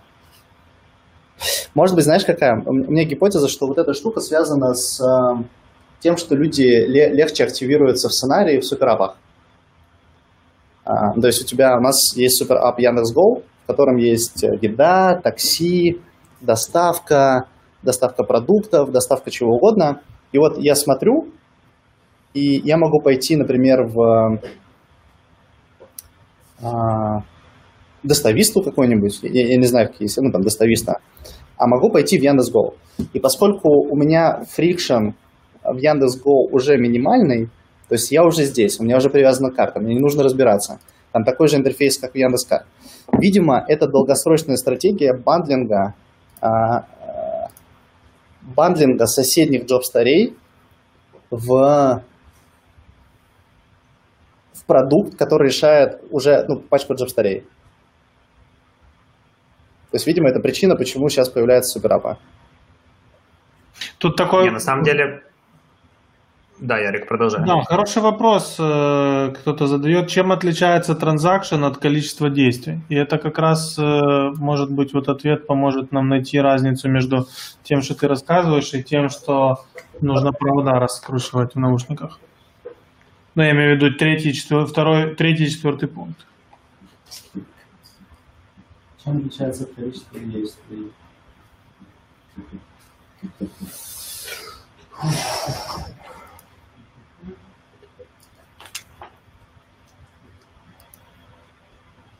ничем не отличаются. Я понял. Короче, это на самом деле ответ, почему больше нет. В общем, эта штука связана с этим. Это не отдельный пункт, а, видимо, подпункт, что э, люди хотят приходить в бюджет за меньшее количество действий, и это приводит к тому, что они э, легче вовлекаются и большее количество вовлекается в больше бигджобов, потому что теперь это сделать в разы проще. Угу. И это плюс приводит к бандингу, плюс а, бандинг сукрапа. Мне звучит это, знаешь, как такой фидбэк, что вот третий и четвертый пункт их можно объединить, наверное. И то, что э, выход от, от small job на big job, он как раз, собственно, очень способствует активации пользователя в, не, в любом не, продукте. Можно объединить второй и четвертый пункт. То есть четвертый – это следствие второго пункта. А третий пункт это отдельное, потому что, в смысле, у нас же, у нас же тезис, о, не тезис. А, да, второй и четвертый, сори, я не туда. Мы про продуктовую стратегию. А да. продуктовая стратегия, типа, я BMW, простой пример. Э, мне очень нравится пример с э, хостингом. 10 а, лет назад ты для того, чтобы, 15 лет назад, для того, чтобы ты зарабатывал на хостинге, тебе нужно было покупать дата-центр, или там владеть частью дата-центра, или арендовать стойки, покупать э, или арендовать э, сервера, и как-то клиентам давать фронт, чтобы они эти сервера брали целиком или по кусочкам. А сейчас для того, чтобы дата-центру, хостинг-провайдеру выжить, ему нужно выходить со small джобы, э, давать тебе сервера, на big джобу заказы, которые тебе падают э, с этим аккаунтом. Угу. То есть хостинг-провайдер должен делать тильду. И в этом фишка, э, фишка третьего пункта. Но это на самом деле, если брать хостинг-провайдеры как пример, это же такая супер-супер старая штука. Вот давно еще появились там а, да. хостинги, которые фокусируются на WordPress, грубо говоря, хостинги, да. которые фокусируются да. на каких-то других вещах. Да. То есть, э, ну, ничего нового под, под солнцем. Это угу. все уже было, просто оно было немножко не так, возможно, выпечено. Угу. Слушай, тут интересный комментарий прилетел от Кирилла, и звучит он так. Есть психологическая разница, проще выполнять те же действия в привычном контексте, чем, я так понимаю, не в привычном контексте. Это, я так понимаю, к контексту, откуда история с суперапами появилась. А, интересно эту тему немного размотать, а, потому что я когда-то интересовался этой историей, откуда взялся GoJack, откуда взялся Grab, почему они в Азии настолько большие. И ну, основная гипотеза это следующее. Это то, что а, андроиды low-end Ага. Э, мало места, много апок поддерживать сложно, тяжелые апки поддерживать сложно, и поэтому все ушли в суперапы, чтобы условно установить тебе одну апку, забить тебе место на телефоне и продать тебе все одним пакетом. Потому что вероятность того, что тебе станет отдельно доставка еды, отдельно а, такси, отдельно там какой-то другой experience. Я помню, в Gojek классная история, если ты можешь стирку свою отправить, и тебе стирку принесут. А, она сложная. То есть у тебя мало места на телефоне, у тебя в одной апке достаточно легковесная, с достаточно простым experience ом есть все, что тебе нужно. То есть, грубо говоря, если вернуться на тот, на тот язык, на котором мы сейчас пытаемся говорить, то это, грубо говоря, история о том, что контекст, в котором люди живут, сформировал условия для появления этой истории. Почему в России тут суперапом несложно предположить, но вот там история следующая. Да, смотри, я согласен с тезисом, что контекст формирует э, там, условия для появления новых продуктов. Отчасти согласен с тезисом, что мало, маленькая, маленький объем телефонов, э, объем памяти телефонов, но это же, этот же контекст был не очень долго. Он был там 2000, до 2000 какого-то, 2015 года. Скорее всего, сначала работал этот принцип – а потом начал работать про transaction costs. То есть, смотри, я уже привязал карту к, а, ну, там, Яндекс Такси. У тебя привязана карта, там же Яндекс Еда, продукты, готовая еда, а, каршеринг уже и так далее. То есть у меня карта привязана, интерфейс привычный, у меня есть job story, я хочу ее решать, там, типа, мне нужно передать пакет, э, пакет документов. И раньше я ехал сам, перевозил, а теперь я захожу, о, вижу доставку, о, могу перевести пакет документов. Нажимаю, о, все обычно. Заказал, friction меньше, transaction cost меньше, ценность как была, так и осталась. Угу. Ты так, Ярик, задумчиво угукнул. Ну, это все еще приводит нас... Э, ну ладно, мы об этом уже говорили, про объединение второго и четвертого пункта. Так. Ёпта. Видишь, как э, не зря пришел. Сейчас мы из восьми пунктов сделаем семь, и это сейчас мы на четвертом, может мы дальше еще что-нибудь объединим. Еще один прикольный пункт, но я не уверен, что он вообще э, ну, типа, применим. Существует. Нет, существует, но он не уверен, что применим. Движение no-brainer слоя. Что это такое? А нам, когда что-то нужно узнать, мы идем в Google. Uh-huh. У нас слой no-brainer, когда мне что-то нужно узнать, я no-brainer вообще не думаю, иду в Google. А в России это там, скорее Яндекс, во всем мире скорее Google. А когда мне нужно что-то купить в Штатах, я иду в Amazon. Не в Google уже, а в Amazon. И вот Amazon долгие годы с помощью Super SEO, с помощью того, что они прокачивали все э, продуктовые категории, сделали себя, Amazon, no-брейнером и при этом инвестируя, а, ну, типа, Amazon убыточен сейчас, ритейл часть Амазона, это инвестиционный бизнес, по-моему, вплоть по текущий момент. То есть, что чуваки делают? Они э, большую часть прибыли реинвестируют, плюс берут займы для того, чтобы все больше и больше прокачивать. То есть они сделали так, что они стали Everything Store. Раньше человек шел в Google зачем-то, теперь он идет в Amazon. И на самом деле, даже когда он идет в Google, он все равно приходит на Amazon, потому что а, почти по любому продукту в Штатах Amazon в топе выдачи. И это привело к тому, что у Амазона появился супермаржинальный, по-моему, за 40% маржа а, бизнес-модель маркетплейса. То есть поскольку человек теперь приходит к нам, а не в Google, мы у нас сделаем Google в Амазоне и будем продавать ссылки тебе на другие там сайты равно э, товары в Амазоне. Понимаете, в чем гениальность этой схемы? Да, а сейчас давай попробуем это объединить с тем пунктом, который ты озвучил. Я просто пытаюсь понять, где здесь линк. Линк в том, что э, компания Amazon годами инвестировала в то, чтобы, прям, сколько там, 20 лет они инвестировали в то, чтобы человек, когда у него появляется потребность про что-то купить, шел в Amazon. И когда это стало возможным, а, Amazon открыл бизнес-модель маркетплейса. То есть, когда к нам приходит человек, мы не продаем ему товары, которыми наши, мы владеем, мы, продаем, мы, мы ему продаем, э, он переходит и покупает товар, которым мы не владеем, из отображения и возможности продавать этот товар, мы получаем деньги и не несем никаких рисков. То есть они перешли... Ну, то есть, грубо говоря, трафик. На рекламную модель, да, они, они, они продают трафик. И это гениальность. То есть Amazon, по сути, стал Google в товарной категории в Штатах. И там в Германии, наверное, и, наверное, в Англии. Окей. Но я не уверен, насколько эта штука применима. То есть я не уверен, что там стартап с там, инвестициями там, в 3 миллиона долларов вообще ему эта штука доступна, потому что это как бы перепрошить мозги огромного количества людей. А, следующий пункт. First principles. Первый принцип. Принципы.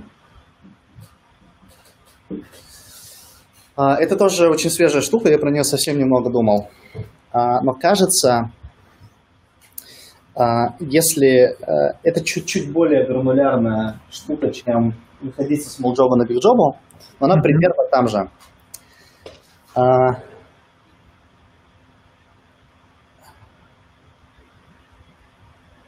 Я сейчас приведу несколько примеров первых принципов, а потом предложу э, всем, кто нас слушает, попробовать ну, подумать в таком же концепте. Давай. А, первые принципы – это ментальная модель, которая э, постулирует, что когда ты какую-то сущность изучаешь, какой-то процесс, э, вообще любую штуку, которую изучаешь, докопайся до самых-самых-самых основ, из каких самых базовых кубиков этот процесс и эта сущность состоит чем это в самом-самом своем базисе является. Например, а, чем в базисе, из каких базовых принципов состоит экран а, а, Яндекс.Лавки. Вот, это категории в Яндекс.Лавке. Чем в реальном мире это по сути является? Ну, витриной витрины чего где? Ну, какого-нибудь там грошери супермаркета. Вот, то есть я, по сути, первый принцип вот этого экрана в том, что я захожу в э, магазин и такой, куда мне пойти? И там я вижу продукты, о, что там, э, сыры, колбасы, молочка и так далее. Чем, например, First Principles является раздел «Сладкое» с шоколадками.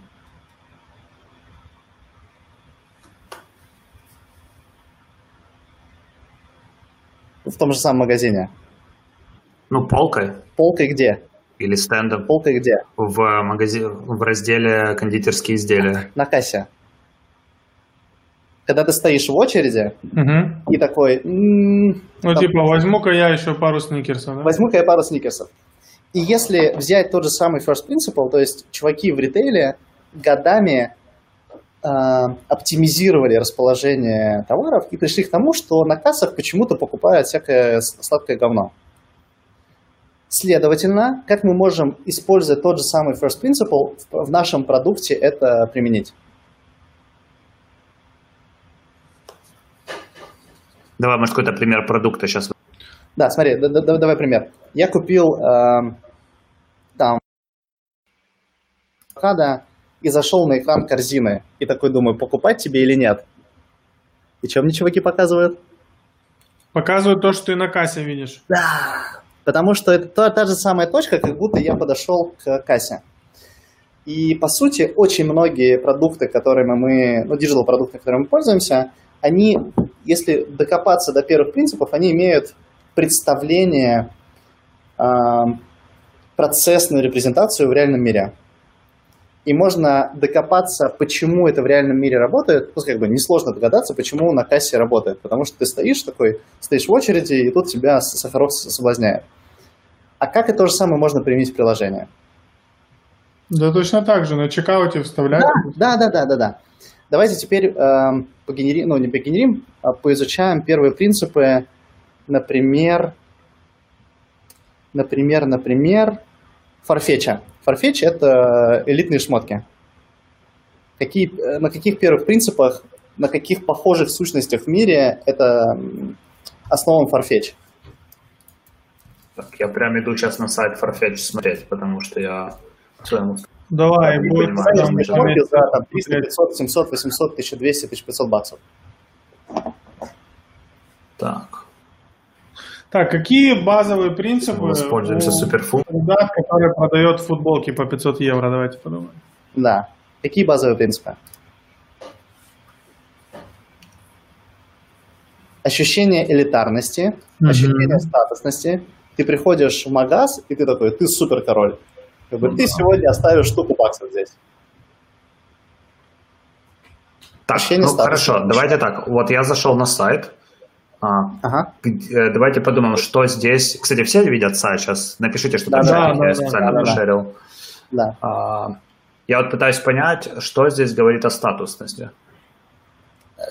Смотри, ты, ты сейчас можешь этого не найти. Мы сейчас копаем а, в первых принципах в реальном мире. Чем А, в реальном окей. мире?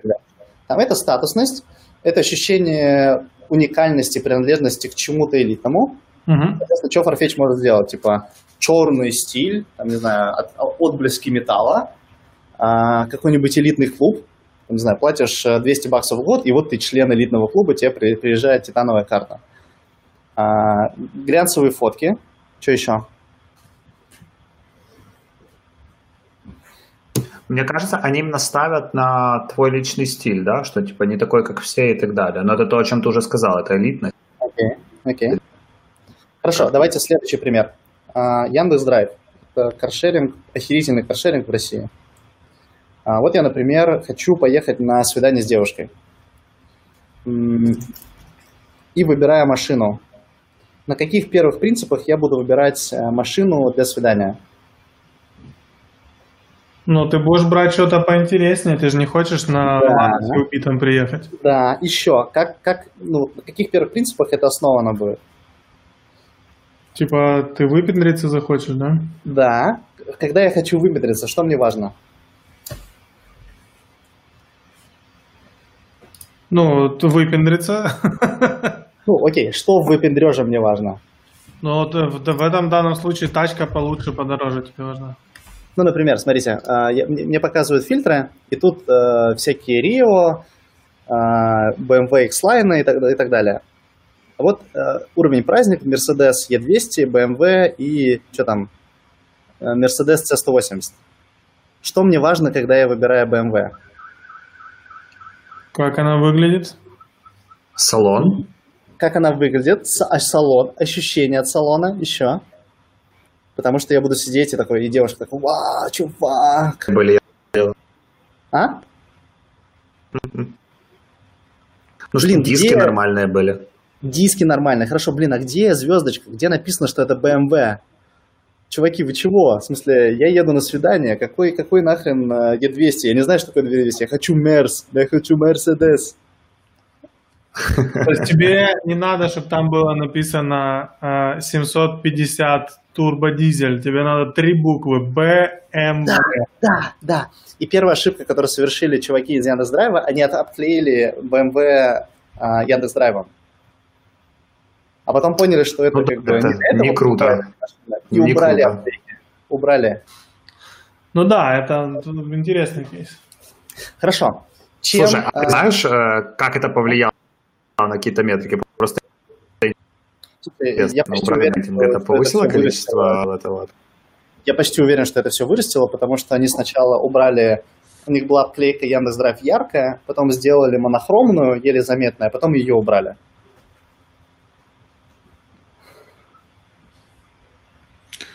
Окей. Давай дальше. Так. Ну, на самом деле, это из тех принципов, про которые я готов рассказывать. Все. Было 8 заявлено. Мы Ну, еще два, я, они, варятся, я пока что не готов про них не говорить. готов. Окей. Итого, давай Да. пишем, что у нас получилось. У нас Ну, получилось. если с самого начала, а то мы... Сегменты постоянно меняются, они появляются, исчезают, на них влияют конкуренты, новые контексты, э, технологические сдвиги. И в каждом времени для любого бизнеса есть сегмент. То просто он может быть маленький, и ты такой, не-не, я не хочу на него работать. Но если ты подождешь достаточно долго, у тебя сегмент появится, и твоя задача будет быстренько его найти, изучить его потребность, сделать для него продукты и долго удерживать, чтобы конкурент на него не позарился. А, второе. Все продукты на горизонте типа, единиц лет а, развиваются так, что а, клиенты приходят к бигджобу за меньшее количество действий с их стороны.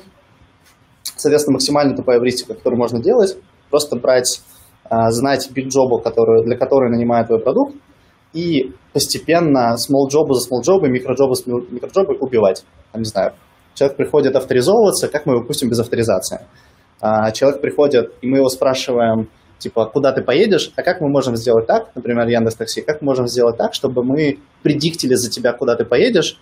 Раньше тебе нужно было две кнопки нажать, типа «домой», «поехали», а теперь ты приходишь, у тебя сразу выбрана кнопка «домой», единственное, что тебе нужно нажать «поехали». А, С этим же пунктом связано, что есть э, стоимость включения в новые, новые решения. То есть у меня есть Job Story, и я ее в среднем не решаю, например. Мне, например, я хочу... Я хочу медитировать, например, но стоимость включения в медитацию настолько высокая, надо, блин, разобраться, скачать приложение, а, блин, куча всякого дерьма.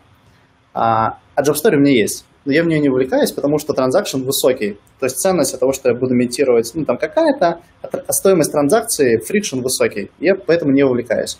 Но как только появится продукт, который стоимость входа а, в решение этой Job Story в разы снизит, люди ринутся решать эту Job Story. И, кстати, а, почему я привожу этот пример? Потому что есть Alexa, Яндекс станция, что там, а, Google, Google Home Home.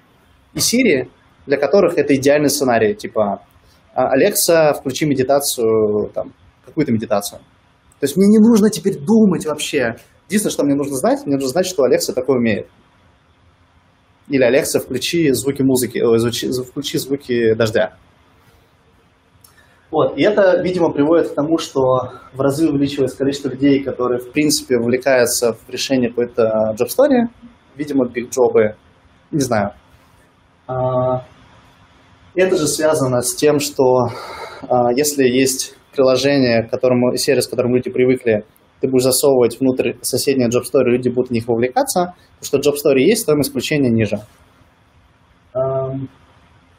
Следующий пункт. Если ты отвечаешь за small job, а, если ты не будешь отвечать за big job, рано или поздно тебя дизраптят, и ты умрешь. А, Если ты большой и богатый, стань ноубрейнером, и люди придут к тебе, и тебе будут доступны другие бизнес-модели. И копай до первых принципов, изучай, вот на каких самых базовых основах а, базируется опыт человека, потребности человека, какие-то твои решения, конкурирующие решения, смотри, на что это похоже в реальном мире, а, и по этим принципам делай продукт. Справедливо сказать, что пройдя этих шесть пунктов, ты приблизишься к построению э, продуктовой стратегии или нет? Или это все еще какой-то там список не всегда связанных между собой вещей?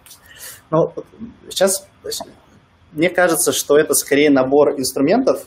То есть ты по книге Good Strategy, Best Strategy изучил, сделал диагноз, где Мгм. ты сейчас находишься, в чем суть твоей проблемы, какие у тебя ресурсы, есть ограничения, а потом такой смотришь, так, типа, я могу сделать, у меня есть доступны такие ресурсы, я могу вот это сделать, вот это сделать, и, например, там, а еще вот этот, там, скоро появится сегмент нового контекста. То есть это скорее, знаешь, такое, эм, чтобы метафору применить. Давай без метафоры. Ну, скорее применение разных инструментов. Такой, блин, тебя или тебя? А если тебя? Ну, наверное, вот так. То есть продуктовая стратегия – это изучить и потом попытаться из этих вариантов инструментов придумать, э, сгенерить возможные решения. Mm-hmm. Слушай, в этой же good strategy, bad strategy там э, такая фраза была интересная, что часто стратегией называют э, список э, никак не объединенных между собой э, целей. Да. И мне кажется, если ты, грубо говоря, пойдешь, э, ну, мы сейчас же гипотетизируем, mm-hmm. если взять те шесть пунктов, которые сейчас получились, и попробовать по каждому из них выписать какой-то экшен-план, условно говоря, что нужно, чтобы в этом пункте преуспеть, в пункте 2 преуспеть и так далее, то в результате получится некий набор действий, который достаточно сложно будет объединить, э, ну, сам понимаешь, объединить чем-то... Ну, вот в этом и был мой вопрос. Coherent action, да? Список не связанных между собой вещей. То есть это классно с точки зрения так как активностей каких-то. Как, в какой фреймворк это зашивать, каким клеем это все склеить? Я понял, смотри. А, а, тут, ну, типа, вот в этом пункте, например, это а, как бы объяснение через... Это ментальная модель, как смотреть на мир, как смотреть на сегменты. Угу. То есть, что ты можешь сделать? Ты можешь а, как бы, всех клиентов в мире а, на них посмотреть под кучей разных углов, под кучей разных линз. То есть, что ты можешь сказать? Ты можешь сказать, я буду, э, я сейчас решаю small job, но поскольку сейчас идет технологический сдвиг, идет культурный сдвиг, и люди приходят в новый контекст, с какой-то вероятностью, например, там есть два равновероятных сценария. Люди будут так делать, люди будут так делать. Поскольку а, мы можем выйти small job на big мы будем делать, например, два параллельных продукта там, для этого сегмента и для этого сегмента, для этого контекста и для этого контекста. Это, типа, первый вариант. То есть не то, что мы все это посмотрели и такие, типа, а давай все придумаем. Сделали все, а потом такие, блин, как из этого выбрать? Нет, скорее, типа, набор нескольких стратегий, а потом взвешивание между ними, какая из них с наибольшей вероятностью произойдет, там, какие события с сегментами произойдут. А второе, ну, там, типа, сколько нам стоит, там, какая вероятность провала, например. Mm-hmm. Слушай, тут такой вопрос, который у нас с Яриком на самом деле был э, в списке того, Про что мы хотели обсудить. Да, как продуктовая стратегия ложится в OKR э, компании? Какое твое мнение на этот счет? Для тех, кто будет это слушать, для тех, кто будет это слушать. стратегия, тем более не могу ответить, как продуктовая стратегия ложится в OKR. Ну, в смысле, а, есть э, тот же самый принцип а, про, про него много говорит Марк Андриссон из фонда Andreessen Horowitz про подрывные инновации. А, в смысле, сначала Клейт Кристенсен, а потом Марк Андриссон это популяризировал среди стартап-сообщества.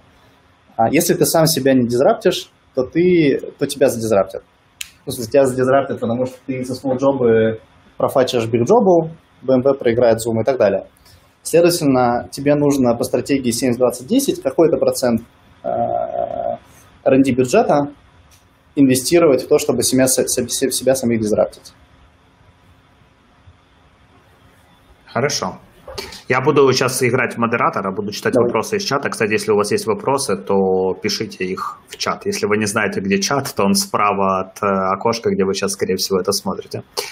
А Дима Табаков э, задает вопрос. А, часто звучит вопрос, зачем пилить свои фичи, проверяя их экспериментами, если можно скопировать фичи ведущих конкурентов. Что Иван думает об этом? Иван, что ты думаешь об этом? Depends on feature. Ну, это слишком широкий вопрос. Вообще, так копировать фичи это не очень умное, не очень умное действие, потому что а, в том, как фича представлена, скроется какое-то количество допущений, ошибок, а, и ошибок команды, которая сделала фичу, и ошибок интерпретации смотрящего. То есть фича что? Фича может не работать. А, или может работать не так, как ты думаешь. или не на тех, на кого ты думаешь. То есть, если есть фича, это сигнал о том, что, возможно, есть люди, у которых есть такая потребность, а, нужно идти искать людей, которые пользуются этой фичой, и спрашивать, а какую job story ты закрываешь, а решает ли эта фича твою job story. Если людей с такой job story много, если эта job story для них важна, и если эта фича решает их потребность, то тогда копировать, конечно. Ну, не копировать, в смысле, решать эту job story лучше или так же, как эта фича. Короче, мораль, кстати... копировать это плохо, потому что ни хрена не получится. Не-не-не, копировать это плохо, потому что это тупо умно найти людей, у которых есть job story, который закрывается этой фичой, узнать, решает ли эта фича их job story. Если решает, то копировать. Если решает плохо, делать лучше. Окей. Okay. Так как вопросов в чате у нас нет, я попробую пойти по тому списку, который у нас Ярик. Ты пойди по списку, ага, вот. а я пока найду, там были вопросы выше немножко в чате, я сейчас выберу, чтобы мы отвечали. Есть ли книга, которую я перечитывал несколько раз? Да, сейчас покажу. Несколько.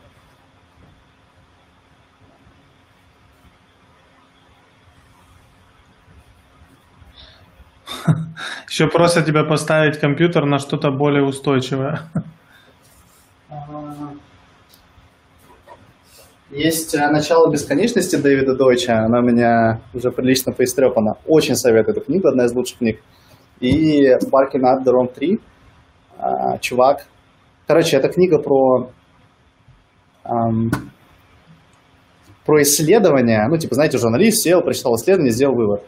Но это умная книга про исследования. Чувак э, изучил какое-то количество особенностей поведения человека, типа доверять, не доверять, эм, быть честным или врать, быть наглым или скромным, и нашел кучу разных э, куча разных контекстов, когда и то, и то работает. И в итоге он не приводит к тому, что надо быть честным, он говорит, надо иметь какую-то точку на градиенте, и в таких-таких ситуациях надо быть таким, надо быть таким. Очень прикольная, умная книжка.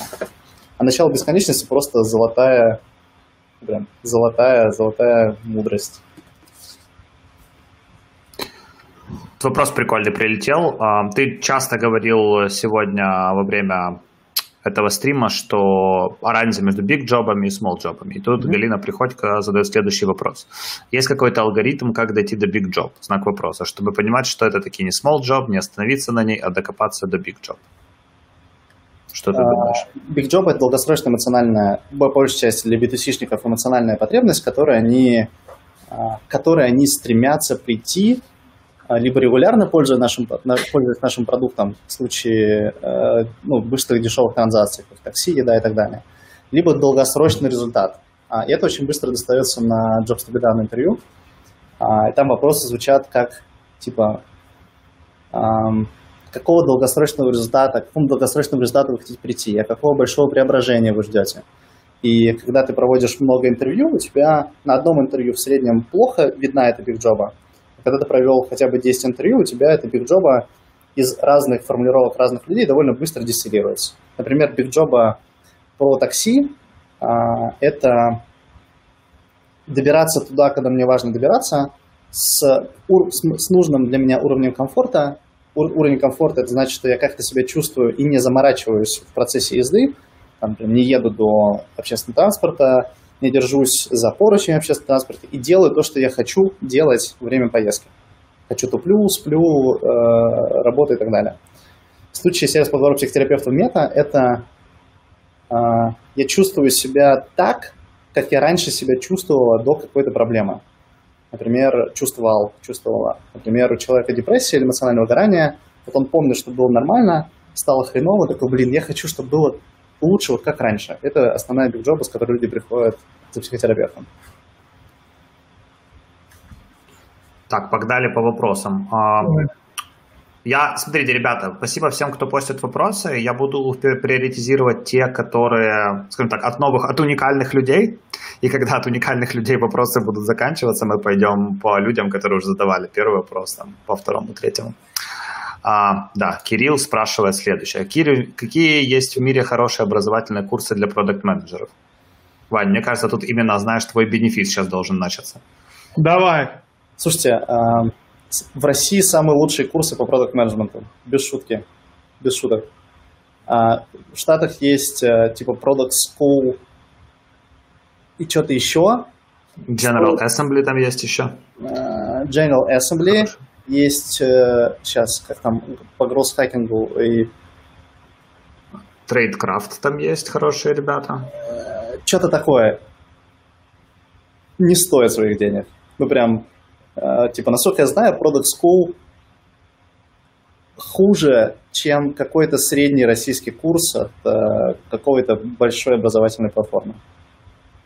Российский курс... Ну, если позволишь, я тут добавлю, что там как и в General Assembly, так и в Product School очень зависит от того, э, кому ты попадешь как куратору потому что это все не программы с каким-то там куррикулумом, который, говоря, это не Reforge, где есть какие-то entrepreneurs in residence, да, где ты проходишь программу с конкретным каким-то человеком. Это все люди, которых просто в основном а, имеют статус инструктора, но при этом всем не разрабатывали часто эту программу с нуля, или же ну, это первая часть. И вторая, что в основном программы в этих школах, они задизайнены под э, начинающих людей. Соответственно, скорее всего, там вряд ли помогут вам получить хорошую работу. В России есть э, один золотой стандарт, это GoPractice. А, есть э, хороший курс Илюхи Красинского про юнит-экономику и про принятие решений из метрик. А, и есть какое-то количество неплохих курсов. Я их не проходил. Я получал, слышал много хороших отзывов на продукт Mindset, который делает... Э, Юра? Юра, да. А, хорошие отзывы слышал на Product University, но он не всем подходит, потому что там требуется супер включение, супер проактивность. А там ребята не дают обратной связи. Это все, что я слышал. Больше я не могу рекомендовать.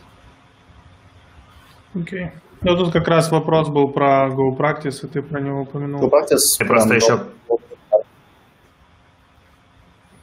А, я со своей стороны хочу еще сказать, что я не знаю, все ли в курсе, что у тебя есть свои курсы. Поэтому, ну, я ангажировал, я вдруг... могу рекомендовать. Да, я не проходил, но я слышал uh-huh. от многих людей хорошие отзывы, которые проходили в Украине. Поэтому, как минимум, посмотрите, а, чем занимается Ваня. А, следующий вопрос это вот следующий вопрос, следующий. С какого момента роста стартапа вообще стоит уделять время продуктовой стратегии, стратегии вместо валидации гипотез быстрых? Или какие сигналы для того, чтобы начать, не знаю, что начать, ну, наверное, начать думать о продуктовой стратегии? Не знаю. Не знаю. Ну, в смысле, а, я сейчас отвечаю из логики, не из опыта. А, по идее, это должно быть в самом-самом-самом начале. А...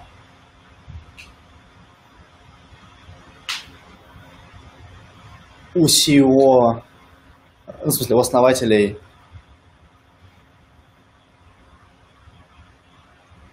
видимо, в самом начале и постоянно. Типа, если у тебя, ну, типа, в чем особенность стартапа? У тебя мало денег, мало команд, маленькая команда, а, очень мало информации о том, как устроен мир, и если ты не будешь с самого начала э, ну, двигаться по какой-то хотя бы а, по какой-то наметке продуктовой стратегии, то ты, скорее всего, быстро попадешь в шопу. А так как в жопу мы не хотим, а, блин, сказал как-то аж неудобно стало. Так, в общем, перейду лучше к следующему вопросу. А следующий вопрос у нас... А, блин, я его потерял, одну секунду. У меня недорогие курсы. У меня курс раньше стоил э, по российским рублям 10 тысяч рублей, сейчас он стоит 25 тысяч рублей. Лучше говорить в долларах, потому что я подозреваю, очень ну, типа, не понимаю так. 470 долларов, наверное, сейчас. А, как дела с проектом Мета? Я веду в канале, э, детально рассказываю в канале, что с Метой. Мы за последние три месяца хереть как выросли. А, почти в два раза. А сейчас у нас выручка 2 миллиона 100. Ну, короче, растем. Маленькие, крошечные, но растем. Есть еще... 2 миллиона 100 это в рублях, да? да? В долларах это типа... Не знаю, сколько там. 27-26 тысяч долларов. Есть такой вопрос, э, если можешь ответить из опыта, ответь из опыта, если из логики, ответь из опыта. Когда корпорация с многими продуктами, продуктовая стратегия должна совпадать со стратегией всех компаний или нет? Ага. Не понял вопрос. Ну, если есть компания, в которой дофига продуктов, угу. то продуктовая стратегия должна ли совпадать с видением всем компаний? Я так понимаю, речь, если у тебя нужно делать там под конкретный продукт, должен ли он мачиться как бы под всю остальную компанию? Мне кажется, продуктовая стратегия это как сейчас, это как фрактал. Uh, у тебя должна быть продуктовая стратегия на уровне компании, она должна проявляться на уровне каждого продукта, uh, как вниз, так и вверх. Ну, то есть, если у тебя есть гениальная продуктовая стратегия для одного из продуктов, то ее как бы нужно принести SEO, CPO и сказать, чуваки, как бы мы нашли такой вектор, может быть, нам всю компанию нужно разворачивать. Угу. Метапрофитная с февраля. Анна Фролова задает вопрос. Возможно ли стать продуктом, если до этого работала только в рознице, управляющей должности? Помогут ли курсы с трудоустройством, упорство и суперпродуктивность?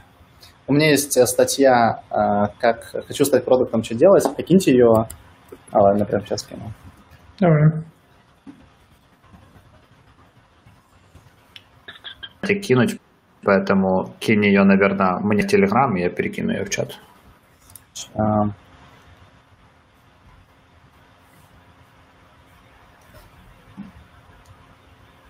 Так, так, так, так.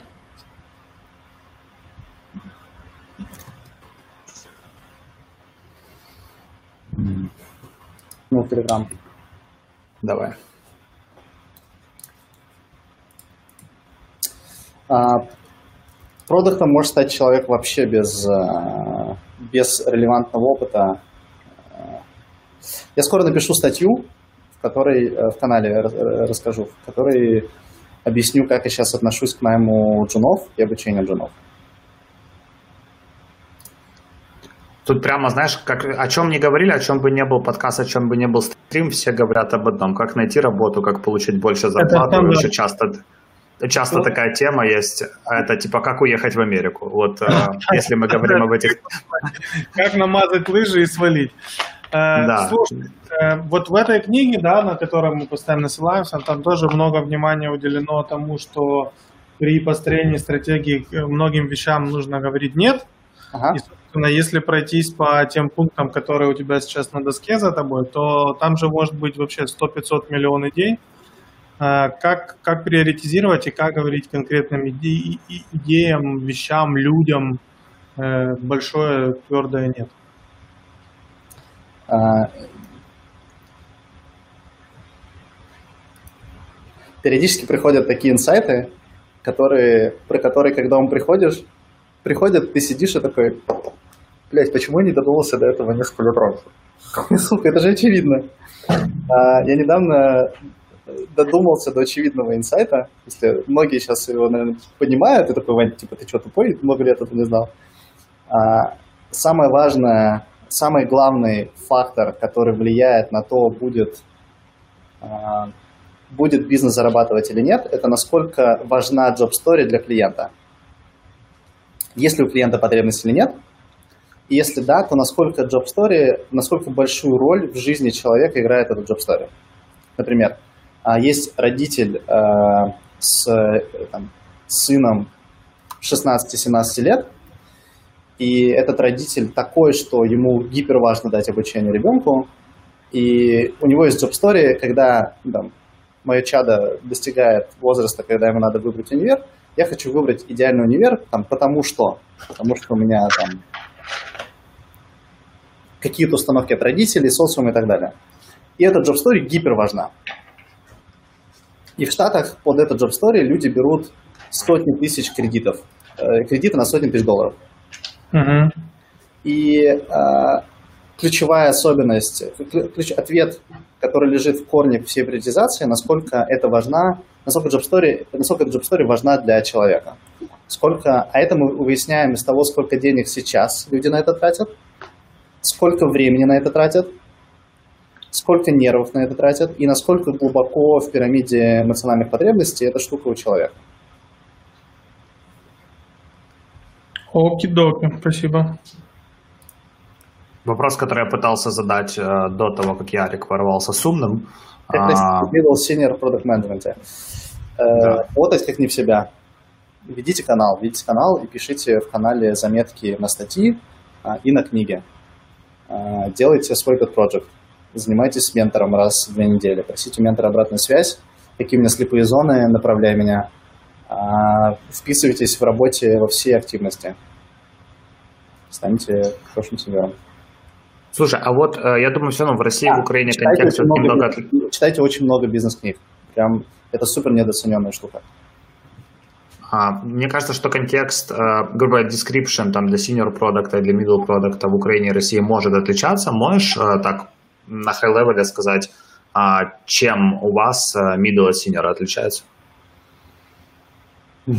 Давайте что-нибудь другое. Мне просто интересно, потому что у нас точно нет четкого описания, и, грубо говоря, если ты увидишь, если у кого-то чертать. Не нужно это описание, это условное деление. Самое главное, чтобы ты зарабатывал компании бабки, а дальше, насколько, насколько много тебе денег дают распоряжаться, ну, следовательно, какие решения тебе дают, а, и насколько хорошо ты деньги зарабатываешь. Все. Если ты не умеешь зарабатывать деньги, ты project. Если ты умеешь, но большая часть денег потеряешь, ты джуниор. Если ты доказал, что ты какие-то деньги зарабатываешь, ты middle. Если ты деньги гребешь лопатой, то ты senior. Это качественный ответ, мне кажется. Да. У нас тут такой записали, мы его перед подкастом. А, думал долго задавать, не задавать, а, но задам все-таки. Угу. И попробую померить, что твоя продуктовая стратегия, стратегия ты пропадаешь. Повтори вопрос. в краткосрочной перспективе. Паш, повтори, потому что ты пропал. Так, а сейчас вы меня слышите? Ну, давай, давай, пробуй. Слышим. Да, а, как э, померить или понять, что твоя продуктовая стратегия верна в краткосрочной перспективе, но не в долгосрочной? Какие могут быть индикативные метрики, которые скажут о том, да. что то, что ты себе в PowerPoint набросал, имеет смысл? Сейчас. У меня есть про это статья. Я мама-блогер, поэтому у меня есть про это статья. Я что-то не могу ее найти. Давай мы ее потом можем бросить в чат, но может там как-то... Сейчас, сейчас, сейчас, сейчас, сейчас, сейчас.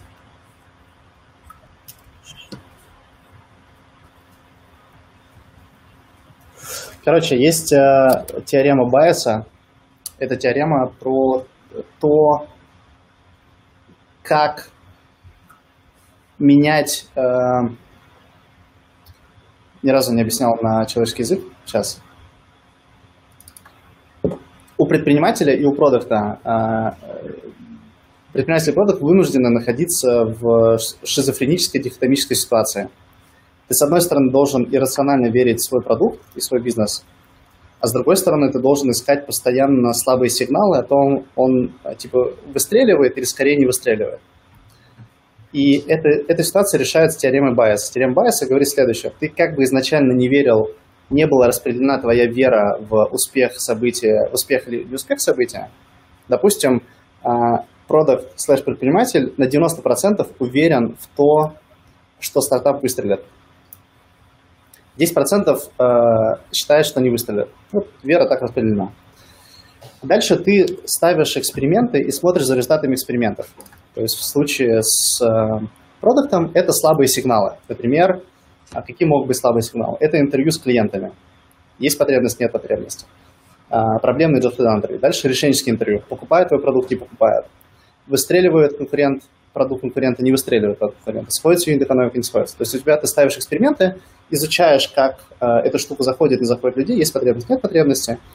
И у тебя э, от каждое наблюдение ты, э, когда э, каждое наблюдение делаешь, ты там добавляешь веса к измерениям, и у тебя каждый результат наблюдений в итоге постепенно, если, например, стартап не выстреливает, должен уменьшать твою веру до тех пор, пока невера, ну, типа, по результату наблюдения невера не превысит.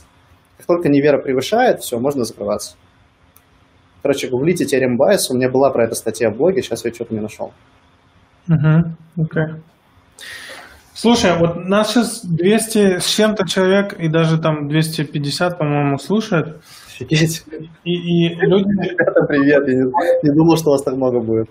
Законспектировали, кому к ним, э, к кому, к кому им идти с полученным от тебя материалом. Ну, условно, вот если мы там придерживаемся логики построения продуктовой стратегии, как, как те пункты, которые у тебя на, на э, доске, кто с этим должен работать? Какой состав команды для продуктовой стратегии должен быть? Это какие-то там несколько продуктов, которые научились зарабатывать деньги или которые еще в процессе? Или нужна э, участие стейкхолдеров?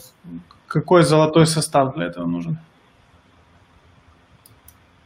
Ну, зависит от э, размера компании и ну, типа какая гранулярность э, команд и продуктов. Если это, например, стартап, то это ответственность CEO, CPO, э, в первую очередь CEO, в вторую очередь CPO, наверное. Нет, в первую очередь CPO, в вторую очередь CEO. Если CEO выполняет роль продукта, тогда CEO. Ну, оно так часто и бывает. Короче, люди в небольшой компании, которые всю движуху придумали, да, они должны, да. собственно, на себе и тащить. Это ни в коем случае нельзя делегировать. Э, если ты SEO, у тебя там людей, наверное, до 100, наверное, очень-очень опасно. Ни в коем случае нельзя делегировать, если у тебя меньше 30, очень опасно делегировать, если у тебя, наверное, меньше 100. Это какая-то моя логическая эвристика, она может быть mm-hmm. Okay. А если ты Яндекс, и у тебя сколько, 15 тысяч сотрудников уже в Яндексе, то это хер его знает, не знаю. Короче, зависит. Если, если, если middle хочет стать сеньором, то это его ответственность, а дальше принести и продать всем остальным. Окей. Okay. Ты упомянул про менторов, сейчас чуть другой вопрос перескочим, но тут вопрос висит от э, Анны Григорян. Где найти ментора? Куда кстати, идти? Я, кстати, я хочу, продуктом, э, хочу стать продуктом, есть ответ. Подожди, ты сейчас либо оборвался, либо я просто тебя заглушил. Можешь еще рассказать? В статье «Хочу стать продуктом» есть ответ на вопрос, где найти ментора. Хорошо, окей, спасибо. Но это тоже нам нужно там будет потом оставить все в описании, добавить что мы, собственно, и сделаем. Окей, Паша, Слушай, а, есть у нас а, Да, вопрос э, вообще не, даже не совсем по теме, по теме, но условно. А, у Вани mm-hmm. тренинг есть, называется, возможно, сейчас ошибусь в названии, что-то типа «Как э, действовать, когда ни, ничего не понятно?» и так, ну, когда действовать, да. когда ничего не понятно, правильно, да? Да. А, что делать, расскажи... когда ни хрена, ни хрена не понятно, ничего не получается и кажется не получится? Да. А, расскажи, что делать, когда ничего не понятно и кажется, что ничего не получится. Потому что я уверен, что нас сейчас слушает 260 человек, и у каждой, каждый на работу придет завтра и будет дальше выдрачивать вороночки, а в лучшем случае выдрачивать вороночки, в худшем случае просто рисовать дизайны, которые, скажем так, имеют очень опосредованное, влияние на а, решение проблемы реальной, реальных пользователей. Потому Это что тренинг. большинство из нас... Я понял. Это тренинг не про рабочую роль, не про продукт менеджмент, а, не про там, работу, бизнес и так далее. А кинь, кинь пожалуйста, его в чатик. Он да. про, типа, про жизнь. Почему мы хотим каких-то изменений, хотим, не знаю, начать делать свой бизнес, не получается. Почему хотим перейти в другую роль, не получается. Почему хотим попросить повышения, не получается. Почему хотим выйти из токсичных отношений, не получается.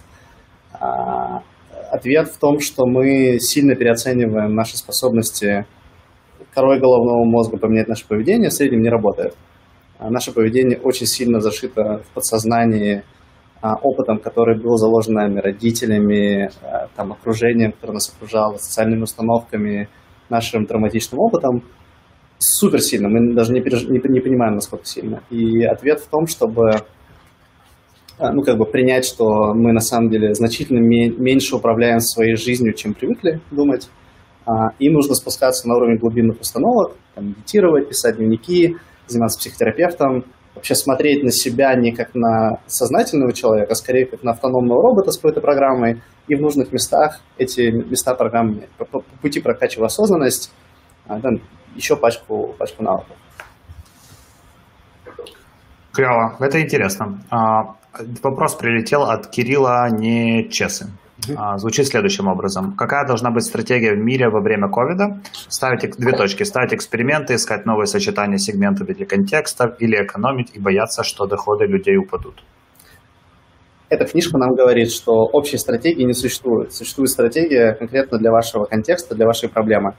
То есть первое, нужно сначала прочитать эту книгу и изучить проблему, а, а потом а, универсальная стратегия, на самом деле, которая помогает – я сейчас понял, что есть еще один пункт во всей этой схеме. Это пункт э, ускорения циклов обратной связи и потоков информации. А, самое лучшее решение, что можешь сделать, и про это, кстати, очень, очень ну, прикольно пишет Талеб, что и про это, кстати, книга Дэвида Дойч «Начало бесконечности», что нужно создавать очень много знания.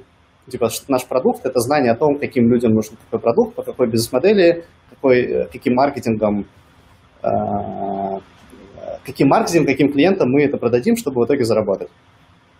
Если мир меняется, то нужно выделять функциональные, полуфункциональные команды, которые будут в диком темпе проверять огромное количество гипотез, как подстроиться под изменившийся мир. Это универсальная стратегия под э, такие быстрые изменения. Крутяк. А, на самом деле, я не вижу новых вопросов в чате, и у нас с Яриком вопросы в чате тоже закончились. А, поэтому, наверное, дадим тебе возможность сказать какой-то напутствие, еще минуты три для новых вопросов. Если что, будем завершать. А, очень... а... Давай я расскажу. Очень да. э, недооцениваемая штука, очень недооцениваемая в рабочей роли продукта штука, ну и вообще в роли предпринимателя, маркетолога, любого человека, который создает что-то новое в среде с высокой сложностью, очень не, не, супер недооцененный навык – это уметь очень чисто изучить реальность, такой, какая она есть на самом деле. То есть, что такое, по сути, создание продукта? Создание продукта – это изучить, каким людям, у каких людей какая есть потребность в Job Story, то есть какой сегмент, у э, какого сегмента есть какая потребность, а, какой продукт нужен этому сегменту, а, по какой, э, по какой цене, по какой тарифной логике, подписки, не подписки, какой бизнес-модели он ему это продать, так чтобы он купил, а мы на этом заработали.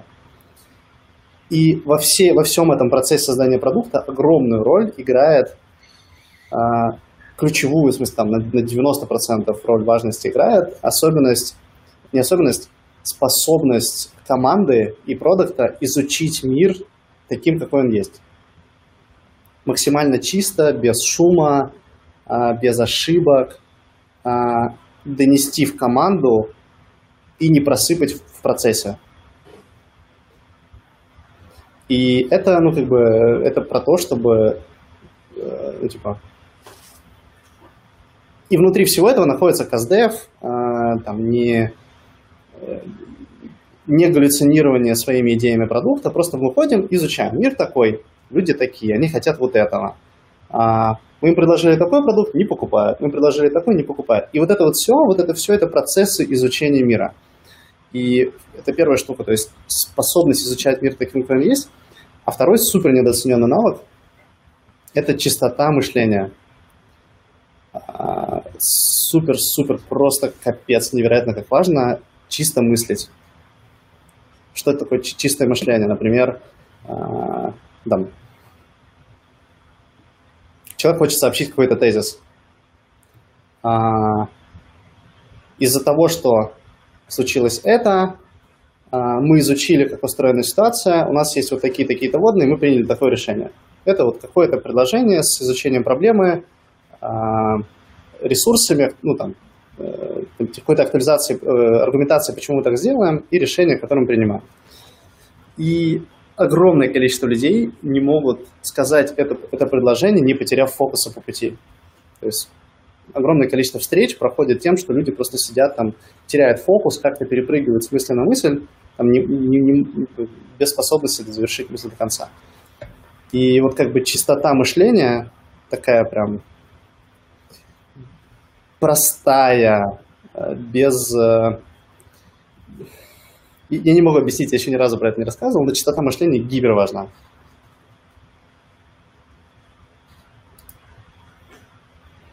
Вау. Это прям было сильно. сильно. Прям сильно. А, одним словом, ребят, спасибо всем, кто дослушал нас до этой точки. Мы были в эфире 2 часа, 2 часа и 8 минут в данный момент. Нас да. смотрело 260 человек параллельно, это невероятно. А, мы благодарны Ване за то, что нашел время присоединиться к нам. Это было реально клево. А, пожалуйста, вот все люди, которые нас слушают до сих пор, напишите Ване спасибо в чатик, ему будет приятно. Но еще более приятно ему будет, если вы пойдете э, в описание к этому видосу, а, подпишитесь на его телеграм, послушайте его офигенный подкаст, почитайте его хороший блог и, собственно говоря, поддержите его работу. Мне кажется, это будет клево. Кстати, а, меня, от нас... сегодня записал подкаст с Ильей Матовиным, а через две недели будет, через две-три недели Илюх Красицкий придет в гости. Рубанется. Вот, поэтому а, слушайте, что еще нужно сделать? Нужно прямо сейчас пойти подписаться на наш YouTube-канал, об этом говорит Caption. А, нужно посмотреть ссылки в описании к этому видосу, поклацать на них. А, нужно поддержать а, собачий приют Сириус, который мы призываем вас поддерживать. Ну и вообще, а, пользуйтесь, надеемся, вам будет было полезно. А, напишите нам потом обратную связь, скажите, как вам понравилось, не понравилось, что можно улучшить в следующий раз. А, блин, я так долго говорю, Ярик, может, ты скажешь что-то напоследок? Я просто читаю комментарии, все пишут большое спасибо Ване, пишут, что Иван супер молодец, Ваня, ты очень крутой. И э, Александр Кривчиков написал, теперь я знаю, что Паша Ярик не самый умный. А, спасибо, что позвали. А, мне, мне было интересно с вами про это поговорить, мне было интересно и ценно получить от вас обратную связь. Ребята, все, кто пишут э, благодарности, мне очень приятно. Спасибо вам. Вот, поэтому еще важная тема, это выйдет, э, этот разговор выйдет в формате подкаста. А если вы не подписаны на подкаст Product and Growth Show, то стоит сейчас это сделать. Ссылки тоже есть в описании к этому видосу, или просто зайдите на любой сервис, на котором есть подкасты, наберите там Product and Growth Show, и вы, собственно говоря, сможете получить это в формате аудиозаписи и похвастаться своим друзьям, на какой классный подкаст вы подписаны. Ну все, на этом, а, на, этом, на этой прекрасной ноте буду говорить всем пока. Спасибо. Пока-пока, спасибо.